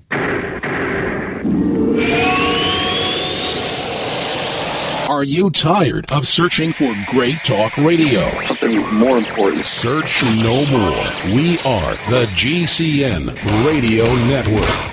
Graphic Converter is the image manipulation tool for the rest of us. It does not use any database. You get full control of all your files. Want to view the images of a folder? Drag it into Graphic Converter, and a powerful browser opens up to show your image files. You could use it for slideshows. You could use it to import images from digital cameras or from scanners. Need to do some image editing? You can do that too in Graphic Converter. Also, print catalogs. Convert from so many formats I can't even list them. Download now to see if Graphic Converter is good for you, like one and a half million other users. Guess what? You could save money when you buy Graphic Converter. Use the coupon code NIGHTOWL. Use the coupon code NIGHTOWL to get a special price for Graphic Converter. Go to lemke soft dot com. That's L E M K E soft dot com. lemke soft dot com. L E M K E soft dot com. America, land of the free. But how free can you be, really, when internet viruses and malware can attack your computer? Sure, you have antivirus protection, but it's not free, is it? Until now. Now, Zone Alarm offers free antivirus protection. And independent studies show that Zone Alarm provides better malware protection than even Norton and McAfee. And they're not free, are they? Declare your freedom and go to get better for free dot com. That's get better for free dot com. Hi, this is Ted Anderson. Have you ever wondered why banks, stockbrokers, investment advisors won't talk about gold I R As? They've been available since nineteen eighty-six, yet the financial industry won't recognize the value of gold for your retirement. Gold has outperformed paper investments, yet no word about I R As. If you would like to have gold for your retirement, call eight hundred, six eight six, two two three seven. Don't get left behind by rising inflation and low returns. Call eight hundred, six eight six, two two three seven. Secure your future and call one eight hundred, six eight six, two two three seven. Clear out your pantry and make room in your closets. You're going to need the space for these hot August deals at be prepared dot com. Going on now, save twenty-three percent on Provident Pantry Scrambled Egg Mix or twenty-eight percent on freeze-dried strawberry slices. New this month, baking cocoa for daily use or long-term storage. Buy one of the Provident Pantry baking or dessert combos and save up to twenty-five dollars off individual component pricing. Or add some weight to your water storage at be prepared dot com. The ultimate fifty-five gallon water barrel combo is on sale this month for only nine ninety-four ninety-nine. Food and water storage is great, but how are you going to cook it in an emergency? The popular Volcano two collapsible stove. Save twenty-seven dollars and ninety-six cents off M S R P. Go to be prepared dot com for more details and more August savings now through August thirty-first. Call eight hundred, nine nine nine, one eight six three to experience exceptional customer service and be prepared dot com's low price guarantee. That's eight hundred, nine nine nine, one eight six three. The choice is clear. Be unprepared or be prepared dot com. The summer specials are on at H H A, Herbal Healer Academy. Current customers know this is the time to save big at herbal healer dot com. And new customers, welcome to the web's best place to save on vitamins, minerals, and more. Right now, Herbal Healer's summer specials include our five hundred parts per million colloidal silver, all sizes on sale, liquid CalMag vitamin D and organic iodine, Co Q ten with Hawthorn, Colon Enhancer, Super two, Natural Laxative, our exceptional product Connexin, Memory Power, and Super Male and Femplex, all on sale for summer at herbal healer dot com. Also get ten percent off on the Herbal Healer Academy Survival Course. Information that might save your life. Enjoy same-day shipping and free online newsletter. Log on to our nation's leader in supplying quality natural medicine and education since nineteen eighty-eight. Herbal Healer Academy at herbal healer dot com.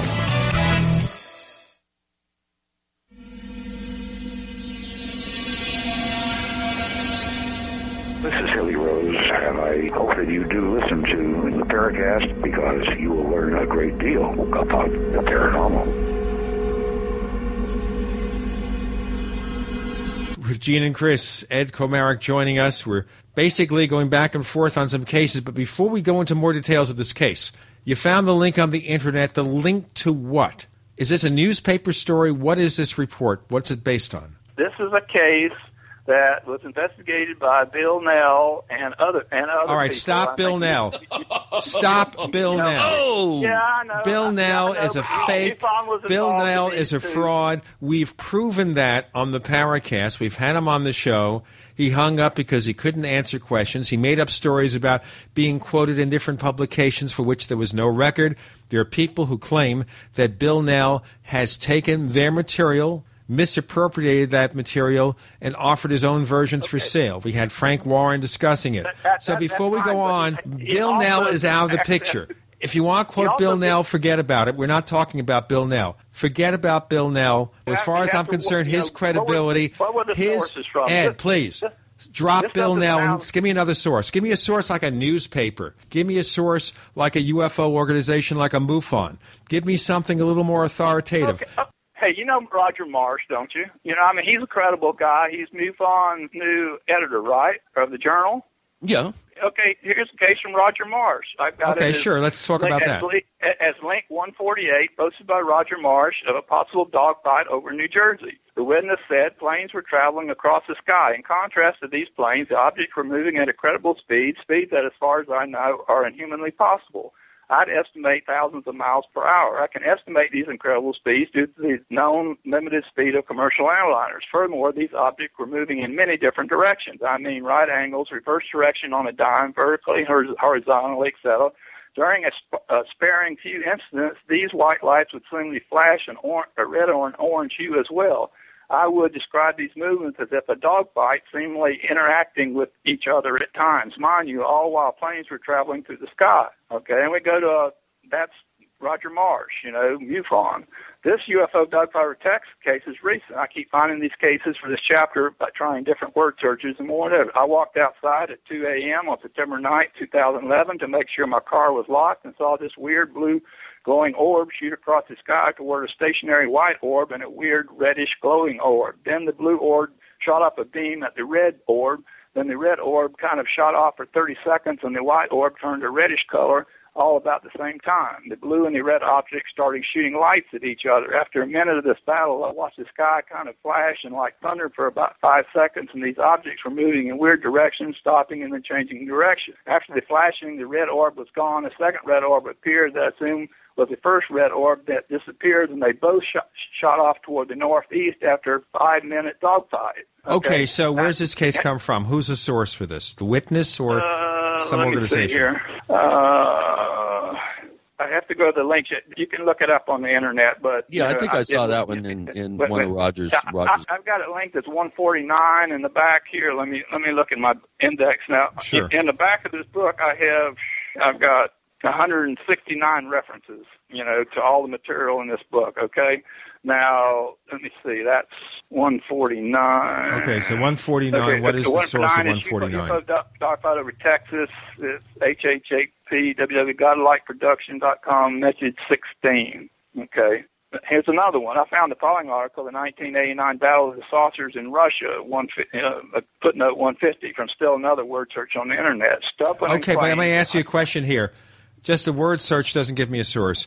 This story about something in Russia, is it from a newspaper okay. clipping? Is it from somebody who investigated the case? Okay. What's the okay. source? You can t- this was an investigation. You can type. This is called, the article is called nineteen eighty-nine Battle of the Saucers in Russia. I got it footnoted as footnote one fifty. Okay, uh, let me go see what one fifty is. What's really nice about this, you know, this book, if it's you know been read on a computer, you can just click on the links and you, and you'll go there. But on a, okay, on now one source I do see here, by the way, is something called the U F O casebook dot com is a source of that material. Okay, this one's U F Os about period com O D U F O folklore and legend battle nineteen eighty-nine. Okay. Let me just read a couple paragraphs. In the following article, the nineteen eighty-nine Valor Saucer in Russia from Stillworth, Stubbleton claims that hundreds of people watched the group of six silver saucers fight against one golden U F O. The U F Os all made incredible moves in the skies, at times flying as low as five thousand feet, making a good view for onlookers. Beams of red light constituted the weapon of choice. Witnesses who were interviewed by... Here's a guy, you know, you can look this guy up, I guess he's Russian, S I C H E N K O, claimed that the outnumbered golden U F O was finally defeated, although giving a gallant effort. The defeated U F O lost altitude, finally crashing to the ground. The six victorious U F Os disappeared into the skies. Stubbleton claims the golden U F O crashed into a bog on a military test range, and the area was zoned off to everyone except military. And, you know, I even get people even contact me with cases. Uh, I received an email from Janice about a person who saw another U F O dogfight approximately twenty years ago. The grandmother and my son's best friend watched an aerial dogfight between U F Os. It was way up in the sky. She saw U F Os explode, and there was a lot more detail, but I do not remember it. Okay, so, so we have a bunch of cases here that appear to represent U F Os engaged in dogfights and other battles. But then we come back to it again. We have these things happening on Earth or in our atmosphere, but we're assuming they're coming from out there. They came here to fight each other here. What's the sense well, of that? If they want to fight each other, why do they use Earth as an intermediary? I'm trying to understand. They're, they're, uh, we we fight. The Americans fight all over the globe. We're in Afghanistan. We're in Iraq. Why do we go to Iraq? Iraq to fight? Why are we fighting in Afghanistan? Point. Yeah, but we're going to that population's home country. Okay. We yeah, go to because, Iraq, because we're fighting the people who live in Iraq. We go to yeah, Afghanistan, do, we fight the people who live in Afghanistan. But now someone from Zeta Reticuli gets involved uh, in a dispute no, with somebody from what, another what, what, planet thirty, forty, fifty light years away, and they travel all the way to hey, Earth to pursue their battle? Hey, when the Russians went into Afghanistan, we traveled all the way around the globe to, you know, to support the uh, insurgents. Yeah, but that's our own planet, okay? We're engaged in tribal yeah, yeah, warfare well, well, on our saying, own planet. Saying, okay, well, let, saying, me continue, let me continue. Let me continue, please, Ed. We're all... engaged in tribal warfare on our own planet. We know that, okay? And sometimes we use a particular war or conflict as a proxy for the real battle that's going on elsewhere. It's all happening here. We live here, and we fight here, and we live and we die here. But now we're talking about E T. Ed, let me finish. Now we're talking about E T from who knows where, Zeta Reticuli, Alpha Centauri, whatever. They're twenty, forty, one hundred light years from us. Race number A from this planet, this civilization fights race number B. Not out there, but they come all the way here. Where's the logic in that, says Mister Spock? It, well, it's the same logic you're just using. We'll, no, I'm not, because here, I'm talking about hey, us. We live on Earth, man. Let, we let, live on hey, Earth, me, and the hey, fight is taking... Ed, let me Ed, no, well, just wait, please. Ed, we live on Earth. We fight on Earth. We fight other tribes on Earth. It's all happening on our home world. That's but right. But now you're talking about is okay. So are we saying that the U F O people, whoever they are, come from here? Is this their own world? Okay. Can can I finish now? Sure. Okay, go ahead. Can I make my statement? Okay. My statement is is that these extraterrestrials, they don't just live on one planet. They have bases on other planets. They have bases here on Earth, underwater and underground. They you know they project their power not on across one planet, but across the galaxy. Okay, so this is one place where they're occupying us. They're occupying Earth. Now, you're not letting me finish. Okay, no, I want to ask you a question to explain when you respond. Ed, Ed, Ed, I understand. I'll let you finish, but I want you to amplify this question. So we're suggesting here that E T has set up a base here, or more than one race of E Ts has set up some kind of military installation here that they've occupied planet Earth. And now when the rival race or civilization comes here, they fight them, and we'll go on. We have Ed Komarek so with Gene and Chris. Okay. You're in. I, I, I know where you're going to come from. You're going to say, where's the evidence? Okay, that, then I'll go to Charles Hart. We need to close this segment. With Gene and Chris, you're in. The Paracast.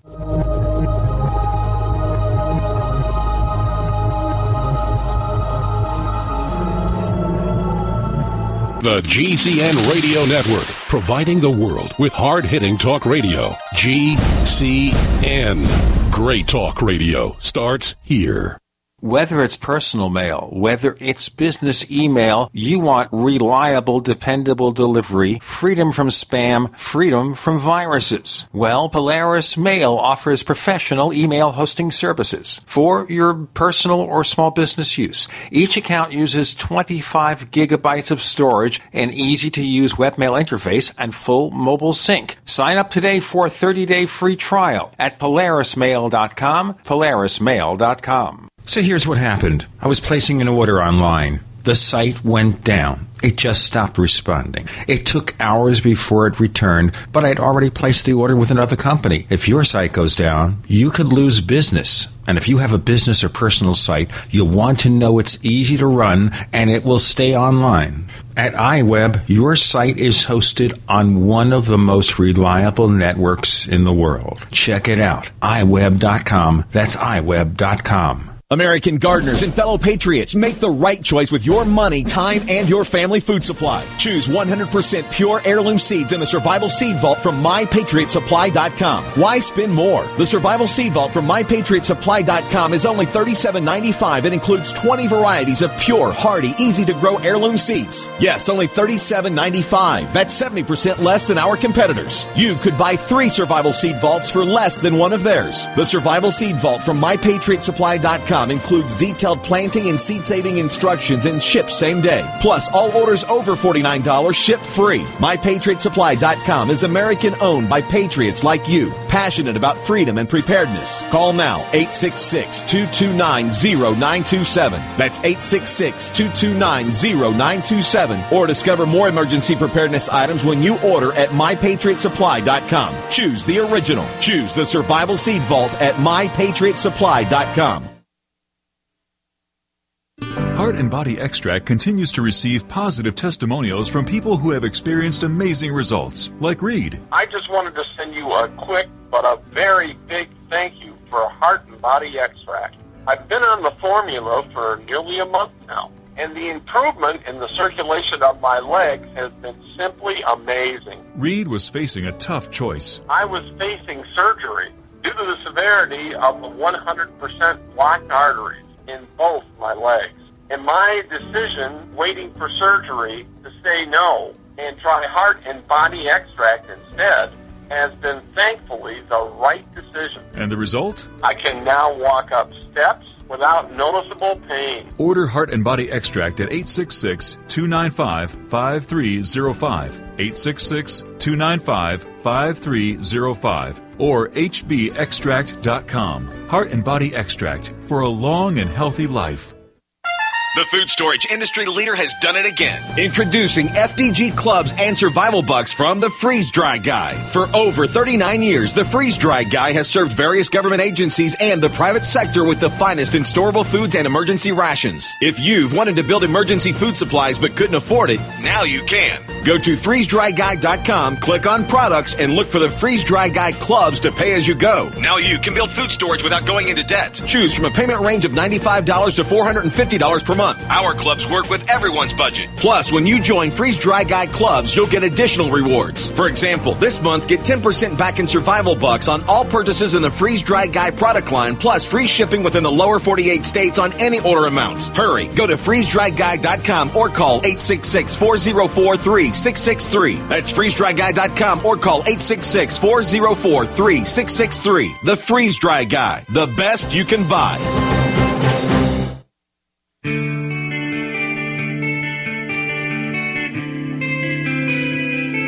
This is Jerome Clark, author of the U F O Encyclopedia and other books. You're listening to the Paracast. With Gene and Chris, you're in the Paracast, and we're basically engaging a hot discussion here with Ed Komarek, who says this is evidence that different races of E T are here in conflict with one another, or maybe it's a kind of loose cooperation that occasionally breaks out into open warfare. But you kind of think, if they're this advanced, Ed, advanced enough to come here, to visit us, twenty, thirty, one hundred light years away, and this is where you get plenty of time to answer, and that is, wouldn't they have the power to pretty much destroy our planet if they engaged in open warfare with one of their own kind or a rival race? Well, once you understand that, you know, as below, so above, it all starts to make sense, you know, because basically what's go- what seems to be going on is that other predator races like ourselves, you know, are evolving and leave the planet, you know, once we develop the technology, just like sailing ships, you know, allowed us to travel across the oceans, which were at one time considered impassable. And then we took our conflicts and colonized all these other people all around the world. So what's going on, it's just much, on a much larger scale, where you have other types of predators evolving off of their planets and getting into fights and squabbles. I mean, you don't, you don't right off the bat, want, just because you got spacefaring technology doesn't necessarily make you a nice race. You know, makes you know makes means that you all of a sudden you found true love. I mean, you unconditional love. And there's resources, and there's there apparently from all this evidence that, you know, that a lot of it, which I've got in this book, that the extraterrestrials, the, the neighborhood is quite populated by quite a few uh, different races, and they don't necessarily get along all the time. And it's our situation is kind of like a third world country surrounded by superpowers. If one superpower, like the Russians, meddles in Afghanistan, then we stop them by supporting the insurgency. If we meddle in Afghanistan, you know, then the Pakistanis and the Taliban undermine our activities there. So even a country as powerful as the United States can't cut it in Afghanistan right now. In fact, we're losing. It's because of these other other countries and superpowers. The Russians, you know, you know, look at Syria. You know, we're trying to support the revolution of Syria. The Russians are support, supporting the regime of Syria and whatever. So, you know, we're kind of caught. Uh, Syria is kind of caught in the middle between superpowers. So a superpower just can't waltz over and take over a, a dinky little old country, because there's other superpowers that are going to countermand that. And so it seems like the exact same thing is just happening on a much larger scale, and that's why E Ts fight here sometimes, because they got bases and they've got resources here and whatever and interest. And and if you want the evidence, then we get into my chapter called The Tall White Extraterrestrial. That's a good point. That maybe we should jump off of that, because I have an obvious question, which is, okay, if E T is visiting us, just visiting us, you wouldn't think they would care about conflict with someone else. But if they're using our planet as a base for whatever reason, they have a military interest in being here. They have a cultural yeah. interest in being here. If another race, a rival race, has a similar cultural interest, what is that interest? Why are they here? You know, you know, why do we have a base in the Philippines? You know, why do we have a base in Japan? You project our power, you know. This is the same thing. If we move to other planetary systems, I mean, we may even have a base on the moon right now. according to some of the testimony that I've got in the book, that Project Horizon was a nineteen sixty-two Army report saying that it was essential that we have a base on the moon and occupy the high ground. And all of a sudden, everything went, you know, everything went quiet. So we're essentially doing that same thing already. We've got a base, you know, just outside the atmosphere right now, you know, that everybody knows about, but I'm also saying there's a secret space fleet that's much more advanced, but that you know, that's a whole other area. But let's go to some of the evidence. You know, you, you want that. You know, where am I deriving my assumptions from? So, and I think it's very important because, Ed, if we don't look at that, we won't understand your point of view or how good the evidence yeah. is. But I want to ask you a favor here, because of the fact that we have limited time, which is why I keep pushing you with questions, not just to interrupt you. It's because we have to move along. If you spend forty minutes on every piece of logic, we'll never get anywhere. So if you're going to mention this next chapter and the evidence, give us one case as an example, and then we can talk about it. Well, what, what you got to do is, is, is the Charles Hall case. Charles Hall was claimed to have been a weatherman, in which he's got plenty of evidence that he was, on Nellis Air Force Base, you know, just up from Indian Springs in the valley up there. And he encountered the tall whites there in nineteen sixty-two uh, when he was a weatherman out on the ranges. And he says that they had a base there of about three hundred individuals, because one time he saw them all outside of the base one time, whatever, so he assumed there were about three hundred at the most.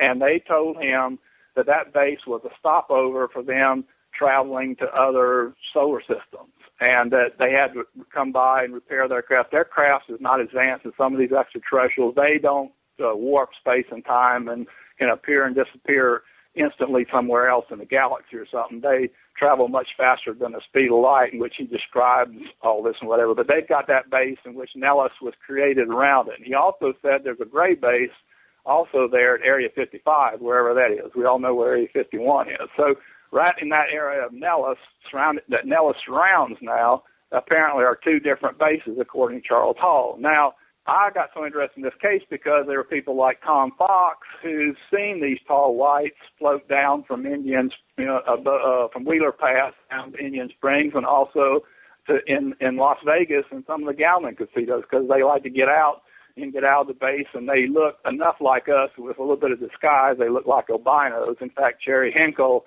ran into one uh, playing some kind of a really sophisticated game, and she just thought it was an albino. He was really tall. And he had real, I think he had blue eyes and kind of whitish hair. And he was surrounded by five really mean-looking Nellis security guards.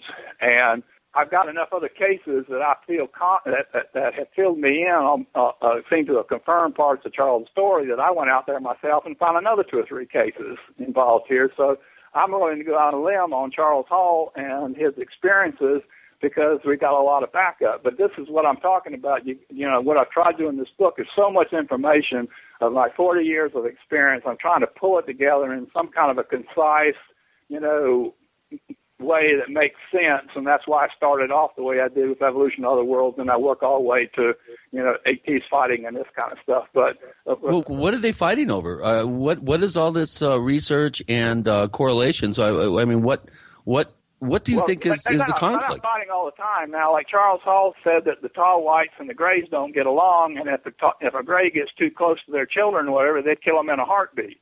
And these tall whites are pretty tough, tough people, from you know what Charles Hall was saying. And so people got killed in those early days in the early sixties while while they were acclimating to them. The military was you know just started getting involved with them at that time. But that's apparently why they put Nellis, Uh, you know, where it is today, is around these two bases, you know, and then they proceeded to interact. According to Charles Hall, the mil- military started involved, getting involved with psychological transfer prog- programs with the tall whites. In fact, he was in one of their shuttles, and inside of one of the shuttles that the tall whites were using, they saw stamps on the seats and stuff from our major aerospace companies and whatever. And so they they were willing to exchange some technology, but not their deep space technology, but just shuttle technology that could take you to the moon or Mars or whatever, but not into deep space, but in order to to uh, get uh, resources. You know, I, and like Charles said, the laws of economics just don't get thrown out the windows, because, you know, you can travel in space. It's a lot cheaper for them to get resources and trade with for resources for us through the military and whatever, for them to ship it into their base. So that's what so that's what they're you know doing there. So they're they're a contingent that's not that involved with us. They just have a base here that's a stopover point. Whether whereas the Grays are much more involved. You know, they seem to be abducting people and running running genetic experiments on people, trying to create hybrids between themselves and us and whatever. So you've got a completely different situ- situation there. I'll tell you something here. As you probably know, the subject of U F O abductions and possible genetic experiments is highly debatable in the field. There are different points of view about that. There's also the theory, and I think Kevin Randle has mentioned it, that the U F O abduction researcher tends to attract the cases that appeal to their kind of investigation. We also have other possibilities for why people may experience abductions, which are not necessarily related to physical capture or kidnapping by entities or beings from another world. There are other explanations well, well, here, but you're making the assumption here for the sake of this argument and the sake of this book, because we don't have time to sit here and talk about abductions all day. You're making the assumption here that a lot of these cases represent real encounters with the Greys, that the Greys are not very friendly people, that they have all sorts of evil things in mind, that they take people no, no, no, from out of evil. Their bedrooms and they no, do genetic they experiments. They just think of us as property. I mean, you know, you know that's just the way they are. You know, like okay, they don't respect the human species as being yeah. independent and free. They feel they can just kidnap us, take us aboard yeah, their Charles, ship Charles, Charles, in the middle Charles, of the Charles, night, Charles, and then engage in genetic experiments for whatever reason. Let's get into more of this yeah, in a moment. We have Ed Komarek with Gene and Chris. You're in The Paracast.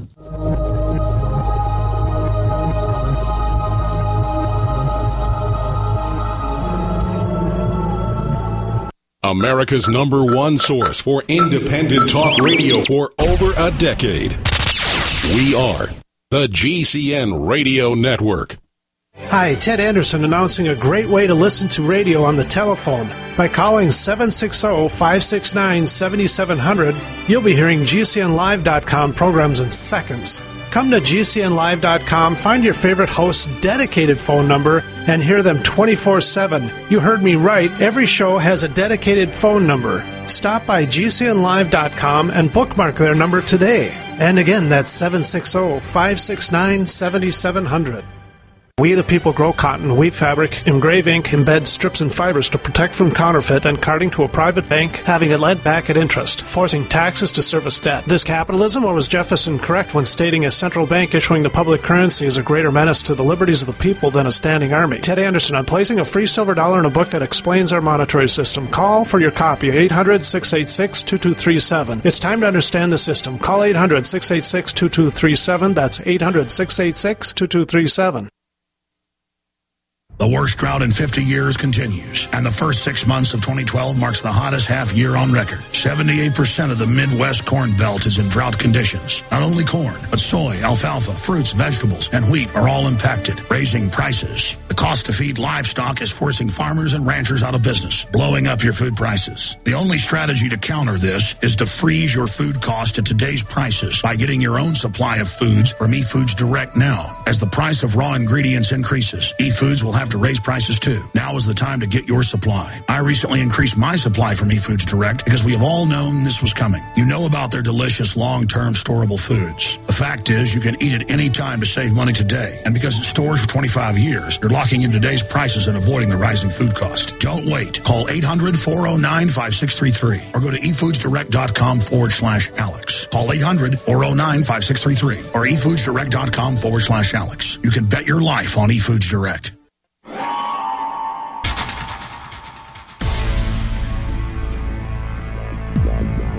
Welcome back to the Paracast, the gold standard of paranormal radio. And now, here's Gene Steinberg. So briefly with U F O abductions, the Greys being the worst offenders. Now, I painted a scenario, and I wouldn't presume to know the real one, Ed. What is your opinion? Do you think they're evil, unconcerned, or this is just the way they are? They're, they're just predatory. I, I mean, you know, we ourselves prey on each other. You know, how many millions of people are dying all every year, you know, in these wars or whatever. You know, you know, we're involved in predator-prey relationships amongst ourselves. The Greys have an agenda, and they're executing on it. And like Charles Hall said, you know, he says you just can't say no to a grave. Okay, but and the question would be then, how do we know what their agenda is? By nature of their acts or the nature of our interpretation of their acts? And how do we assume well, that all the cases or a substantial number of cases of abductions that are said to involve graves are really abductions and not some kind of sleep paralysis or other case of something well, that's psychological? Well you, well, you have to sort through that, of course. You know, my guess is maybe a quarter of all the abduction cases reported, you know, are real abduction cases. The other ones, you know, can be attributed to other things. People's imagination can run wild. They can, you know, ha- you know, have dreams, but I've seen enough evidence, and then I correlate it with, you know, you know, people that seem to be very credible and that whose stories are being backed up by other people, like Charles Hall, who said that he he has met the graves. He met, met one out in the desert, and it was real scary. It scared him, and he said he had met, met the graves at their base, the Area fifty-one, and their children. He said the children were okay, but it, but graves were just like us. Some, you know, were mean and some were nice types. And this is what I get into another chapter called The Gray Extraterrestrial Collective, in which I make the case that we have the gray extraterrestrial collective in conflict with a human megapopulation of humans of varying sizes, with some looking almost like us and some looking quite different, some kind in the middle, like the tall whites or whatever. On the one hand, we have the grays.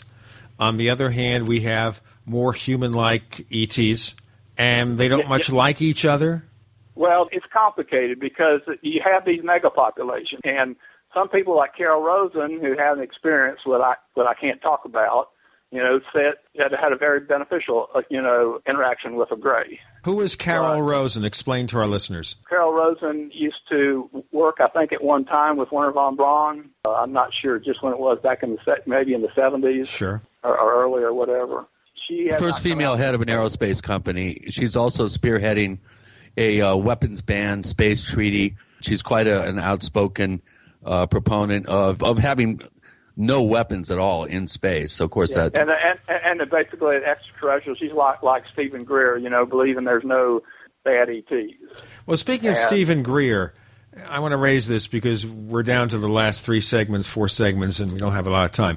Greer is now saying what? That there's an E T on ice that's being I, checked I, out? What's that about? I saw that. You know, Stephen is, you know, Stephen does some good work. I mean, he's done good work with some really credible whistleblowers, but then I think his imagination runs runs wild with him sometime, which is not unusual for people in the U F O field. You think? So, So I don't know whether he's, you know, I think he's, I think he's probably on the level of this, but he seems to be using it as a marketing tool, which, you know, Stephen Greer's a good marketer. I mean, he got two hundred fifty thousand dollars for this Cirrus documentary already, you know, so he can raise, he's been shown to be able to raise money.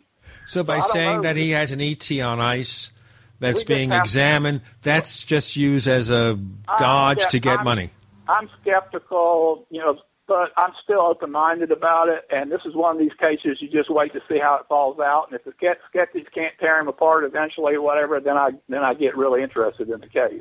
Okay, of course, really part of the problem the has been, Ed, and this is the big issue with the U F Os, is that over sixty years, lots of people have claimed to have evidence, final evidence, proof of something, and most of the time they come up with very little or nothing. And part of the problem with the entire field, which is a larger question than the specifics about individual cases, is that we have a thousand and one different interpretations of the evidence, and your interpretation is probably as good as any. We have all these interpretations of what the evidence signifies. We have different versions as to the meaning of U F Os. We have different interpretations as to why they might be here if it's E T. Obviously, you're talking about different races, some of whom may be in conflict with one another. But the end game is, how do we prove any of it? Okay, let, let me give you an example here that happened to me with my mother before she died. Uh, we had beavers burrowing in an upper pond dam, and she had them come in and, and dig out the be- you know dig out the beavers, you know, so they didn't blow the dam. And I was sitting fishing over on the other side of the pond, watching what was going on.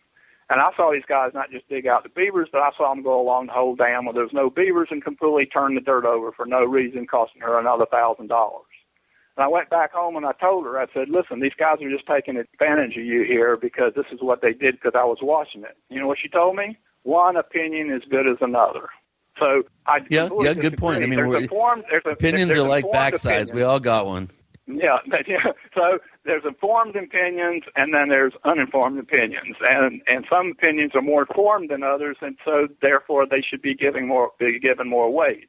And so that's what I'm saying in this book. I'm providing the basis in this book on, on which my speculations or my opinions are based, and people can read the book and then they can take it or leave it. And I think they'll like it, and, and I think it'll shake up some people because they don't haven't realized there's so much evidence there. It's just it's obscured by all the trash and, and you know and, and excessive speculation and frauds and scammers and everything else. And so it keeps us in the U F O community in a kind of a ghetto, where, like you say, we don't get any farther. We're stuck in this situation. And what I'm saying in this book, that this isn't just happening unintentionally. It's being done to us by high-level perception management programs that run go all the way up through the C I A, N S A, all the way up to the Bilderbergers, to this core group of the Bilderbergers that have been doing and marginalizing us by control of mass media as well as the national security apparatus of countries, in which I give some evidence of that, of this German baron that was briefed by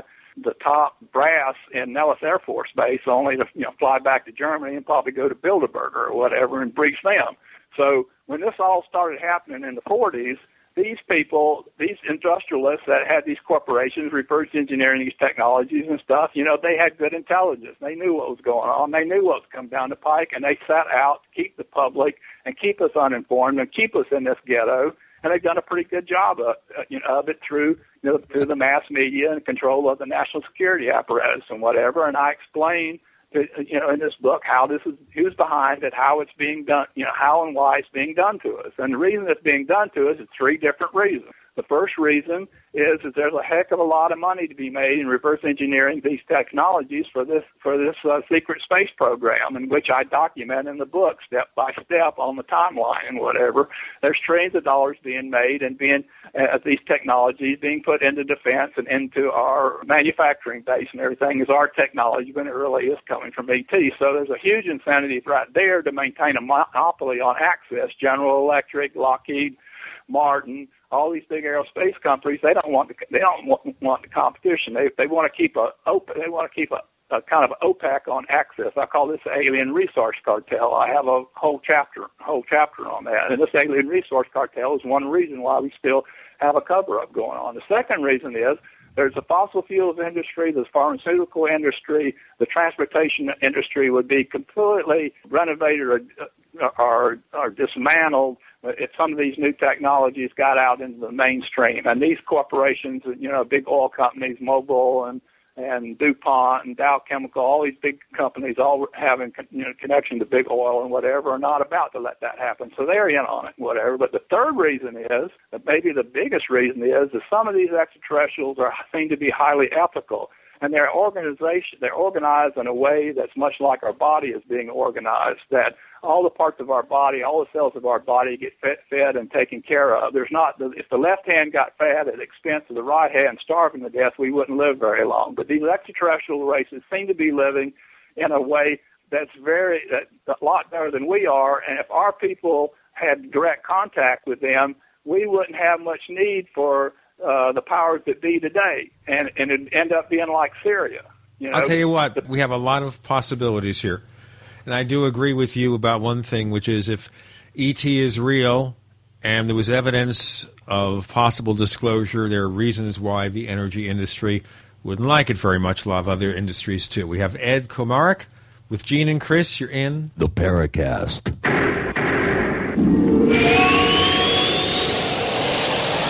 We also have swag. You know, we have all these exclusive Paracast things that you can buy. We've got like, I guess, sixty or so different items, and entails T-shirts, sleeves for notebook computers, iPad cases, mouse pads, the Paracast Jumbo Tote Bag, all sorts of T-shirts and jackets and stuff like that for men and women. We have a Paracast aluminum water bottle. All this stuff, you go to store dot the paracast dot com, store dot the paracast dot com.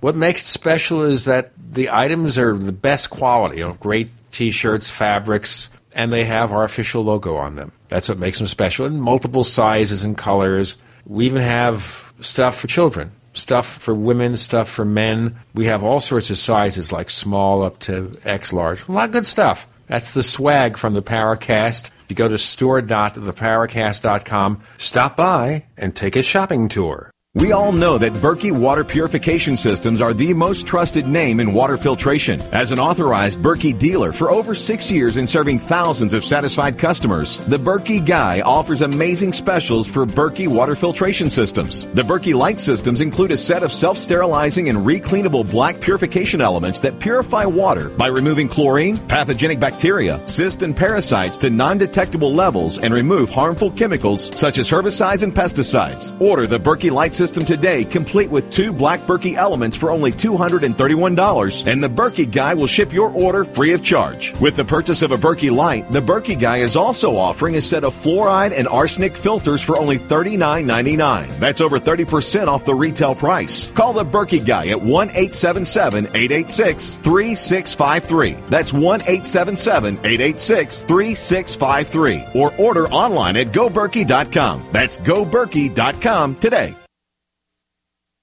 We've all heard the phrase, don't judge a book by its cover, a wise saying for sure. Now apply that wisdom to nutrition. Don't judge milk by the animal. Camel milk, the best kept health secret ever. See for yourself at camel milk for sale dot com and look for the Summer Camel Milk Special. Loaded with health benefits far superior to other milk, camel milk has antibacterial, antiviral, and anti-tumor properties, is rich in B vitamins, and is three times higher in vitamin C than cow's milk. ten times higher in iron. Plus, it contains fifty-two units of insulin-like proteins per liter, effectively lowering blood sugar levels. Many of our members testified that drinking camel milk reversed diabetes and greatly improved autism. Camel milk comes fresh or frozen from your trusted local family farm, shipped on dry ice to preserve freshness. Go to camel milk for sale dot com now and look under products and pricing for the summer special with free bonus pints. That's camel milk for sale dot com.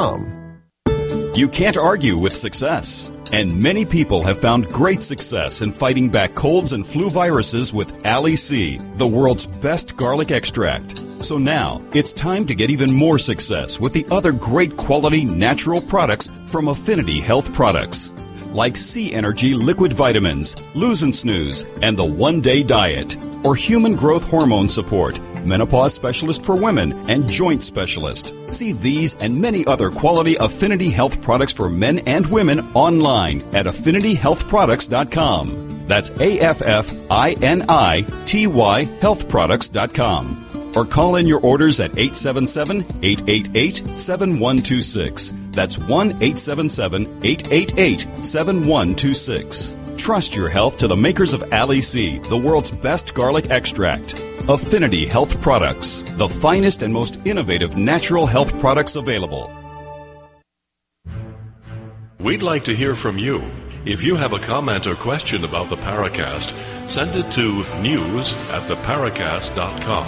That's news at the paracast dot com. And don't forget to visit our famous Paracast community forums at forum dot the paracast dot com. We have Ed Komarek, who's written a fascinating book about disclosure and exopolitics, and he's painting the picture here, where a lot of American industries wouldn't want the truth to be known if there's a truth to be known, for the simple reason that, well, it's going to cause too much havoc. And we have also some questions, by the way, from our audience, and I want Chris to pick up on that. Yeah, this is a really good spot, Ed, to ask a question by uh, Dine Son, one of our longtime posters. He's been on, on posting here uh, almost five years. And he asks, uh, Ed, do you believe that if we ever will have open contact with whatever it is, proponents of exopolitics will have any say in how to handle it? Do you think the governments of the world will come up to you guys and ask you for their advice in this matter? I doubt it. You know, I, I don't expect them to change their behaviors anytime soon. I mean, it's worked pretty well with, for them so far, you know, and just like I was getting into saying that, you know, one thing we can agree on is is that the, these, industri- these powerful industrialists and bankers and stuff had the, their sons and daughters in the intelligence communities and everything, so they are, were in a position, though, if there was extraterrestrial contact, they would have been in a position to know and to do what we're talking about. And so I think we have a, a role to play in educating the public, and we maybe we're being used partly to do that. You know, I mean, I certainly haven't ever been harassed. You know, I haven't had some people claim that whistleblowers claim they've been harassed, but I think what where where, where we come in as important is is that we present a perspective, you know, that is different than let's protect our, our special interests here. You know, we don't want to go the way of the gas light companies when the electric light bulb was invented. The gas light companies, just the invention of the electric light bulb, the gas light companies went from one hundred dollars a share down to a dollar a share. So these industrialists know what technological innovation can do to established industries, and they weren't going to allow it to happen. And they're continuing not to allow it to happen. And this, this Bilderberg group now, with we're getting names and faces and whatever, that was also the C I A was involved in its you know forming, and seems to have tight links. You know, the head of the, this last meeting, the head of the N S A was there. I think the C I A people were were probably there. Even our, some of our politicians were there. Romney was there, attended the meeting. We don't know if Obama was there, but a lot of these people, or Kissinger was there. All this going on in secret with these annual meetings and whatever. So we're up against a powerful adversary here in the field of ecopolitics, but the truth is also powerful too. And I think slowly, you know, we'll carve out a niche in which, you know, some, you know, people are listening, because everything is so compartmentalized in the military and whatever. There's a lot of people that know a little bits and pieces about this, but they don't understand the whole picture. The old slave owner of the plantations here in the, in the deep south here, whatever, always controlled the need to know. He only allowed the slave to be educated uh, to a need to know, because if the slave knew any more, it would invite revolution, you know, and an uprising or whatever. And so this is essentially what the whole top secret apparatus, and that's security apparatus we have based on need to know is, and the people at the top of the need to know, the, the masters, the puppeteers, are these this European royalty, these major industrial corporations, these bank, big banks, the Rothschilds, Rockefellers, these big families, and they basically are constitute a shadow government, and they are managing our public perceptions on this because it is profitable for them to do, do so, and because they want to maintain their privileged status. If we ever got smart enough to realize, like the people in Syria are from, from you know, movies and newspapers and stuff, how well off other parts of the world are in America and stuff as compared to them, you know, the Syrians are revolting, you know, against their leaders, and their leaders are trying to stomp them out, the revolt, you know, because the people are becoming aware that people live better in other countries than they do in Syria. That's the whole reason for the revolt. So if E Ts were to show up here immediately in front of us and we saw how well things were, they would spark a global civil war in which the E Ts claim, like one case I just read, claimed that they didn't want to do that because then they'd have to clean up the mess, and that would be interfering with free will. But now, maybe I, they have a prime directive like they do in Star Trek. So does it follow then that one reason not to have disclosure, and it doesn't have to be on our part, it could be on their part, is the upheaval to our civilization? We'd revolt against the energy industry. We'd revolt against the bankers. We'd revolt against the politicians for keeping the secret from us. There would be turmoil. So it goes to follow then, if you're going to have disclosure, how would you do it? They wouldn't yeah, well, ask Ed Komarek or Gene Steinberg or Chris O'Brien to do it. You'd do it gradually, wouldn't you?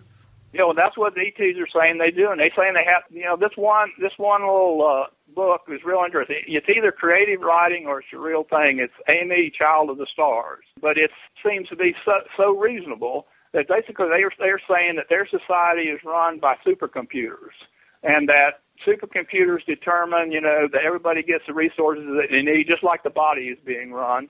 Get the resources that they need, and you can go check out a spaceship just like we go to the library and check out a book. And that supercomputers run all this, and computer computers allow when their spaceships are seen and by whom and for whatever reason on some kind of a program that's that's gradually acclimating us, trying to bring us around without creating a global civil war and a collapse of our civilization, in which then they would feel like if they did that, then they would feel like they'd have to come and, and try to clean up the mess because they were responsible for it. And they don't want to get in that kind of position, just like what's happening in Syria today. And so that seems to be very reasonable to me. you know, and to make sense of, you know, what we're going through. And unfortunately, we got these privileged classes, these people in privileged classes who really did want to rather be the top dog on the top, top uh, on the dung heap than to eat at a feast, a grand feast, as equals with all the rest of it. And, you know, I would much rather eat as equals at a grand feast than be the top dog on the top of the dung heap. But these elitists, these Rockefellers and these Rothschilds and all these, and, and these kings and queens in Europe and whatever want to maintain their privileged position, you know, you know, on top of the dung heap. And it, it, that's not reasonable. It doesn't make sense at all to me. You know, you would think that they would be willing to sacrifice their privileged position for something that's much better. But, you know, maybe that's part of what we're trying to do, is trying to educate them too. They're too selfish for that. They want to cut their taxes to zero percent. They want to double their income, even though they have no earthly purpose for using all that money. Yeah, and, and they just got this vision of world domination that's been a vision, you know, for uh, thousands of years to, dom- to to be the top dog on the planet. And they're, you know, executing on that strategy on a, in a very deliberate, covert manner. Now that the fascists didn't weren't able to win World War Two, they got beaten, you know, in an overt attempt with the Third Reich to do that. And so some people are saying that Bilderberger is just a plan B for the fascists. In fact, Dulles was involved, you know, C I A's Dulles was involved in Operation Paperclip, and he brought a whole Nazi S S unit uh, by, I guess the guy's name was Reinhardt or whatever, Russian S S unit, complete unit into the C I A under Operation Paperclip against Truman's orders not to bring any people with bad backgrounds. He laundered these people's backgrounds and brought them into the C I A, and in which case you had all these uh, problems in the C I A that came out, you know, in the church committee stuff that just scratched the surface and whatever. And my contention is, is I think the C I A is basically operating as an enforcement arm of the Bilderbergers. We got to do the break here, Ed. We'll continue with this on the other end. With Gene and Chris, you're in the Paracast.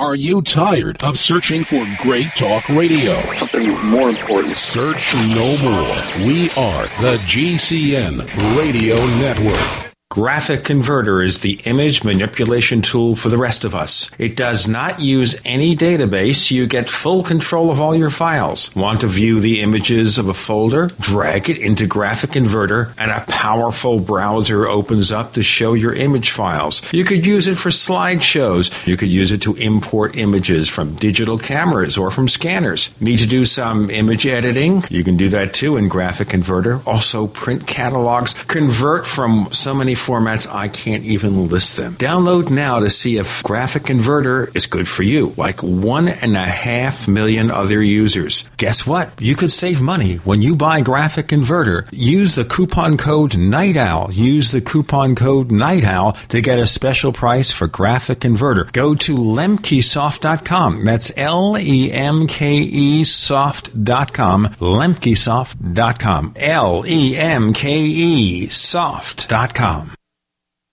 Now at Deseret Food Store dot com, sign up for a one-month supply of delicious food for only ninety-nine dollars with free shipping. That's right, only ninety-nine dollars. Gourmet restaurant-style meals with a thirty-year shelf life. Packaged in heavy-duty Mylar bags for easy transport and freshness. Meals like stroganoff, lasagna, teriyaki, five-bean chili, granola pancakes, and much more. Visit Deseret Food Store dot com, spelled D E S E R E T, food store dot com, or call eight oh one, four four four, one four four four. Food for now, food for life.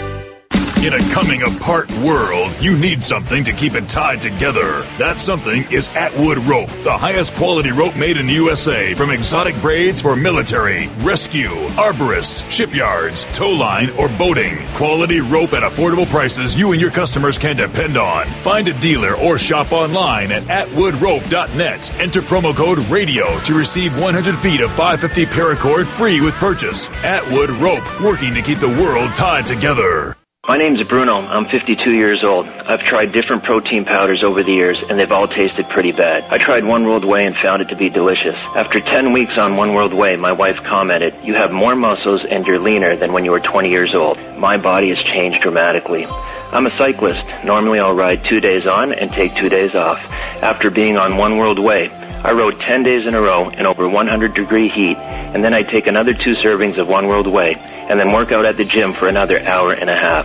I just couldn't believe these results. My normal muscle tightness and soreness after working out are virtually gone. Don't take my word for it. One World Whey comes in single servings. Just give it a try. For a health and taste sensation you'll love, call eight eight eight, nine eight eight, three three two five. That's eight eight eight, nine eight eight, three three two five. That's eight eight eight, nine eight eight, three three two five. Or visit one world way dot com. That's oneworld, W H E Y dot com. Would it save you time to get the best quality water filters and the best quality storable foods from one company? You bet it would, and now you can at Big Berkey Water Filters dot com. Big Berkey Water Filter products and great-tasting, long-lasting, storable, wise foods are both now available on one website, Big Berkey Water Filters dot com. Wise foods, ready-to-eat meals are packed in airtight nitrogen pouches and come with a twenty-five year shelf life. Big Berkey Water Filters are powerful enough to purify treated, untreated, or even stagnant pond water. Combine Berkey Water Filters with Wise Foods for an unbeatable preparedness combination. Get free shipping on every order over fifty dollars, and G C N listeners receive five percent off all ceramic filter systems. Visit Big, B E R K E Y, water filters dot com or call eight seven seven, nine nine, Berkey. That's eight seven seven, nine nine, B E R K E Y, or go to Big Berkey Water Filters dot com.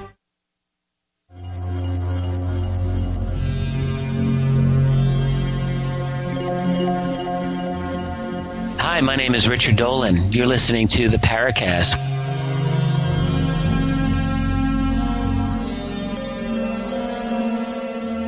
You know, Ed, you're so enthusiastic about this, Ed Komarek, and you get really wrapped up in this. And obviously on Real Radio, we've got to break every so often. If we don't break, well, they'll break anyway. It's all computerized. Yeah. It's run by a computerized management system that directs our every movement, our every breath. Okay. But I think in the end, if there is the disclosure everyone wants, and this is a question, I guess I didn't really pick up an answer from you, they're not going to come to you or me or Chris. We're going to be well, irrelevant. I think the question is disclosure on whose terms? Our terms or their terms?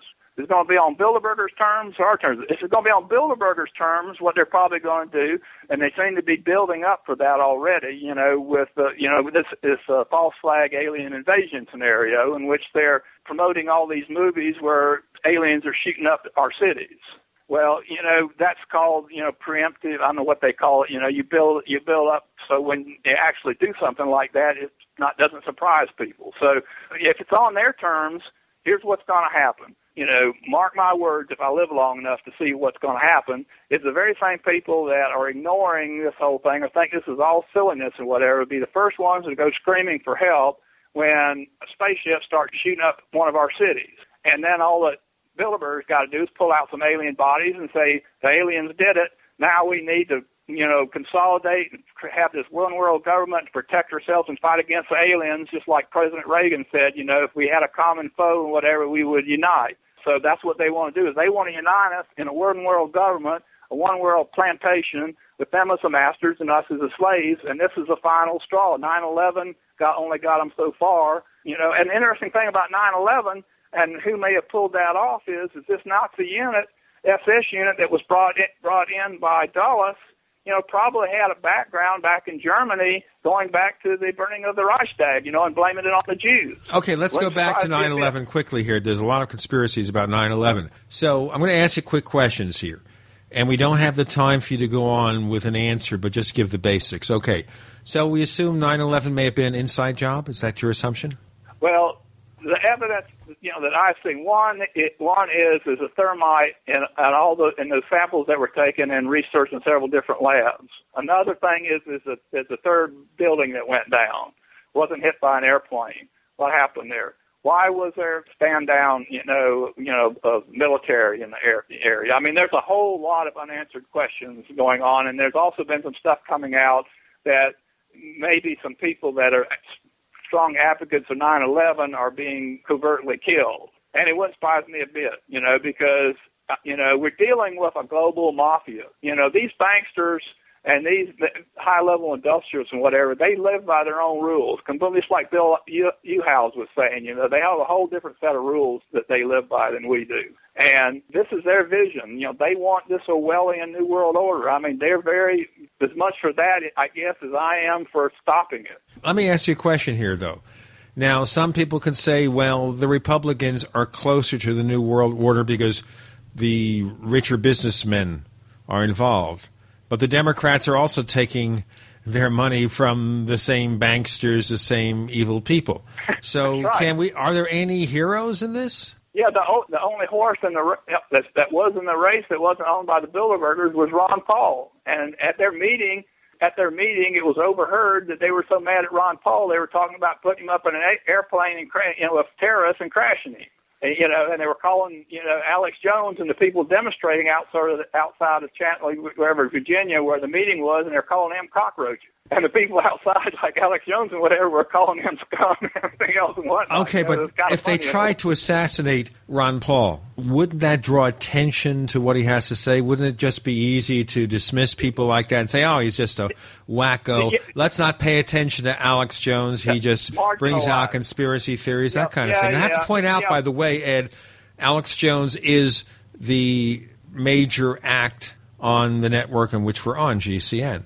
He's the number one guy. They're very good at marginalizing opposition. They know how to do it. They got control of the mainstream press. I mean, you know, Rockefeller himself, I got to quote it here in my book, said he thanked the, the chairman of the Washington Post, the New York Times, and other major newspapers for being quiet about Bilderberger while they were, you know, in the process of creating the, the European Union and all that. So, I mean, the, the, the, the mainstream press is, Is, is is in control. General Electric owns N B C. General Electric was involved in Operation Paperclip. It was involved in going around Germany and getting these bringing these scientists to the United States. It was right from the beginning. With N B C now, there's a slight majority share owned by Comcast. So N B C only has a minority in G E. G E only takes a minority of N B C these days. That changed recently.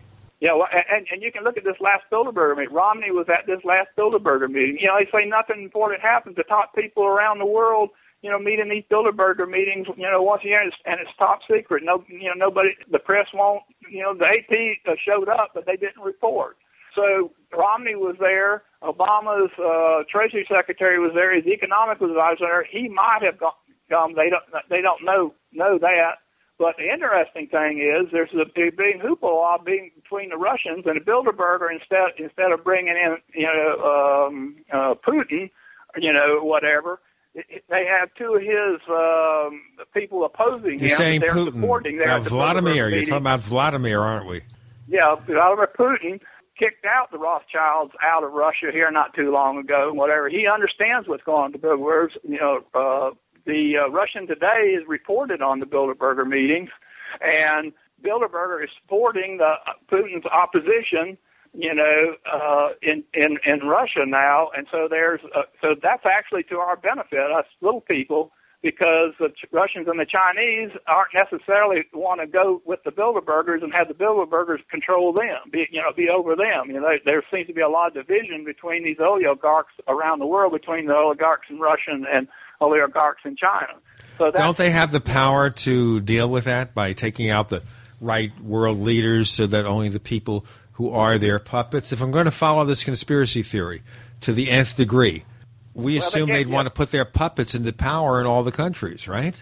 Well, that's you know that that's well that's what Bilderberger's doing. I mean, that's why Romney was at at the Bilderberger. Obama was there before he became president. He was at a Bilderberger meeting. You know, Hillary Clinton, you know, got fined for being at a Bilderberger meeting. It's against the Logan Act for some of these people, like the head of the Department of Defense was there last year at the last meeting, which was illegal against the Logan Act. You know, but they, they just, they're above the law, you know, and and they're the pup, you know, they're the puppeteers. I mean, you know, the only, they're, they're pulling all the strings, you know, like in this presidential election, they're pulling all the strings except Ron Paul, and Ron Paul's just a pain, just a pain for them, you know, and they can, they've been able to marginalize him fairly well, but people are catching on, and things aren't going so well for them right now. They thought it, they thought they had it in the clear, but now, you know, they got disintegration in Europe. You know, the whole idea was to, to turn the, the, all the whole globe into four different regions. You know, the European Union, the American Union, the Asian Union, and another union, whatever, because it's easier to control people that way. And they that goes right down to the grassroots right here in my own county. You have the R D C, the Regional Development Association, over a bunch of counties, you know, in which they are pushing Agenda twenty-one stuff, you know, uh, uh, that affect our property rights. What is Agenda twenty-one? You're throwing in these buzzwords that we need to define. Okay, what the, the way that Bilderberg operates, it's it's it has a um, what what what they call it a steering committee, and we, we got the names of the steering committee. And the steering committee then, you know, orders these other committees, and they come up with these ideas. And Agenda twenty-one was brought up in Rio, and they decided to execute on that through the U N, through N G Os and whatever, in which they want to use economic and environmentalism as a, well, a way to take away people's private property rights and liberties right down to the grassroots. And they run this right down to the Chamber of Commerce that gets county commissioners and stuff to vote on this stuff and whatever, where I've got to have, a, in order to build a house, I've got to have five different permits. Okay, we well, also gotta, talk about eminent domain, where you can basically take someone's property for the greater good, and that's very controversial in a lot of jurisdictions. Well, they, so take it or leave it, neighbors. We have conspiracies. Maybe opinions are a dime a dozen, but maybe there's more to think about. Ed Komarek joining Gene and Chris in The Paracast.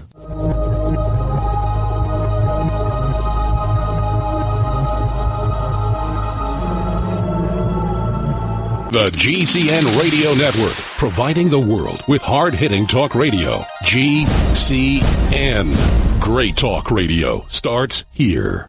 If you want to get your website online and you need reliable service, first-class service at the lowest possible price, there's only one place to go. Well, DreamHost has a special promotion with our show where they'll offer you unlimited disk space, unlimited bandwidth, one-click web apps such as WordPress, twenty-four seven support. You can save over fifty-five dollars. You want to know how? Go to DreamHost.com slash radio, DreamHost.com slash radio. Whether it's personal mail, whether it's business email, you want reliable, dependable delivery, freedom from spam, freedom from viruses. Well, Polaris Mail offers professional email hosting services for your personal or small business use. Each account uses twenty-five gigabytes of storage, an easy-to-use webmail interface, and full mobile sync. Sign up today for a thirty-day free trial at Polaris Mail dot com, Polaris Mail dot com. Let's keep preparedness simple. Do you need stuff for disasters? Of course you do. For over fifteen years, disaster stuff dot com has, well, stuff for disasters. See? Easy to remember. disaster stuff dot com. Want free shipping on a new Berkey water filter? disaster stuff dot com is the official Berkey in-stock shipping center. Lots of folks want an E M P Faraday bag to protect sensitive electronics during a solar or nuclear event. Now for a limited time, all survival gear purchases over seventy-five dollars include a free eight by eight inch E M P Faraday bag. Just enter promo code E M P bag when you check out at disaster stuff dot com. We're also a Country Living grain mill authorized dealer. Plus, we offer freeze-dried foods by Alpine Air and Wise Foods. We also carry emergency kits, survival seeds, and much more. Preparedness should be simple, and it is. Just remember, disaster stuff dot com. Freedom through self-reliance and personal responsibility. Clear out your pantry and make room in your closets. You're going to need the space for these hot August deals at Be Prepared dot com. Going on now, save twenty-three percent on Provident Pantry Scrambled Egg Mix or twenty-eight percent on freeze-dried strawberry slices. New this month, baking cocoa for daily use or long-term storage. Buy one of the Provident Pantry baking or dessert combos and save up to twenty-five dollars off individual component pricing. Or add some weight to your water storage at Be Prepared dot com. The ultimate fifty-five gallon water barrel combo is on sale this month for only ninety-four dollars and ninety-nine cents. Food and water storage is great, but how how are you going to cook it in an emergency? The popular Volcano two collapsible stove. Save twenty-seven dollars and ninety-six cents off M S R P. Go to be prepared dot com for more details and more August savings now through August thirty-first. Call eight hundred, nine nine nine, one eight six three to experience exceptional customer service and be prepared dot com's low price guarantee. That's eight hundred, nine nine nine, one eight six three. The choice is clear. Be unprepared or be prepared dot com.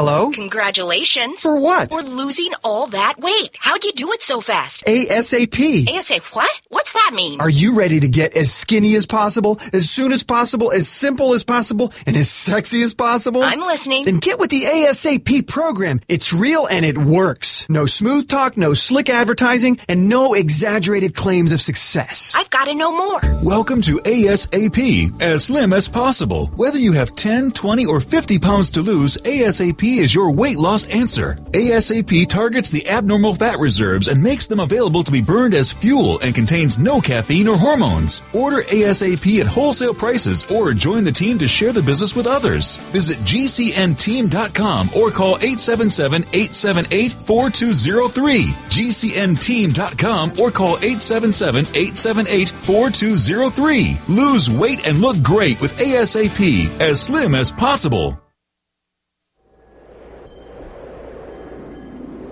Hello, this is Rosemary Ellen Guiley, and you're listening to the Paracast, the gold standard of paranormal radio.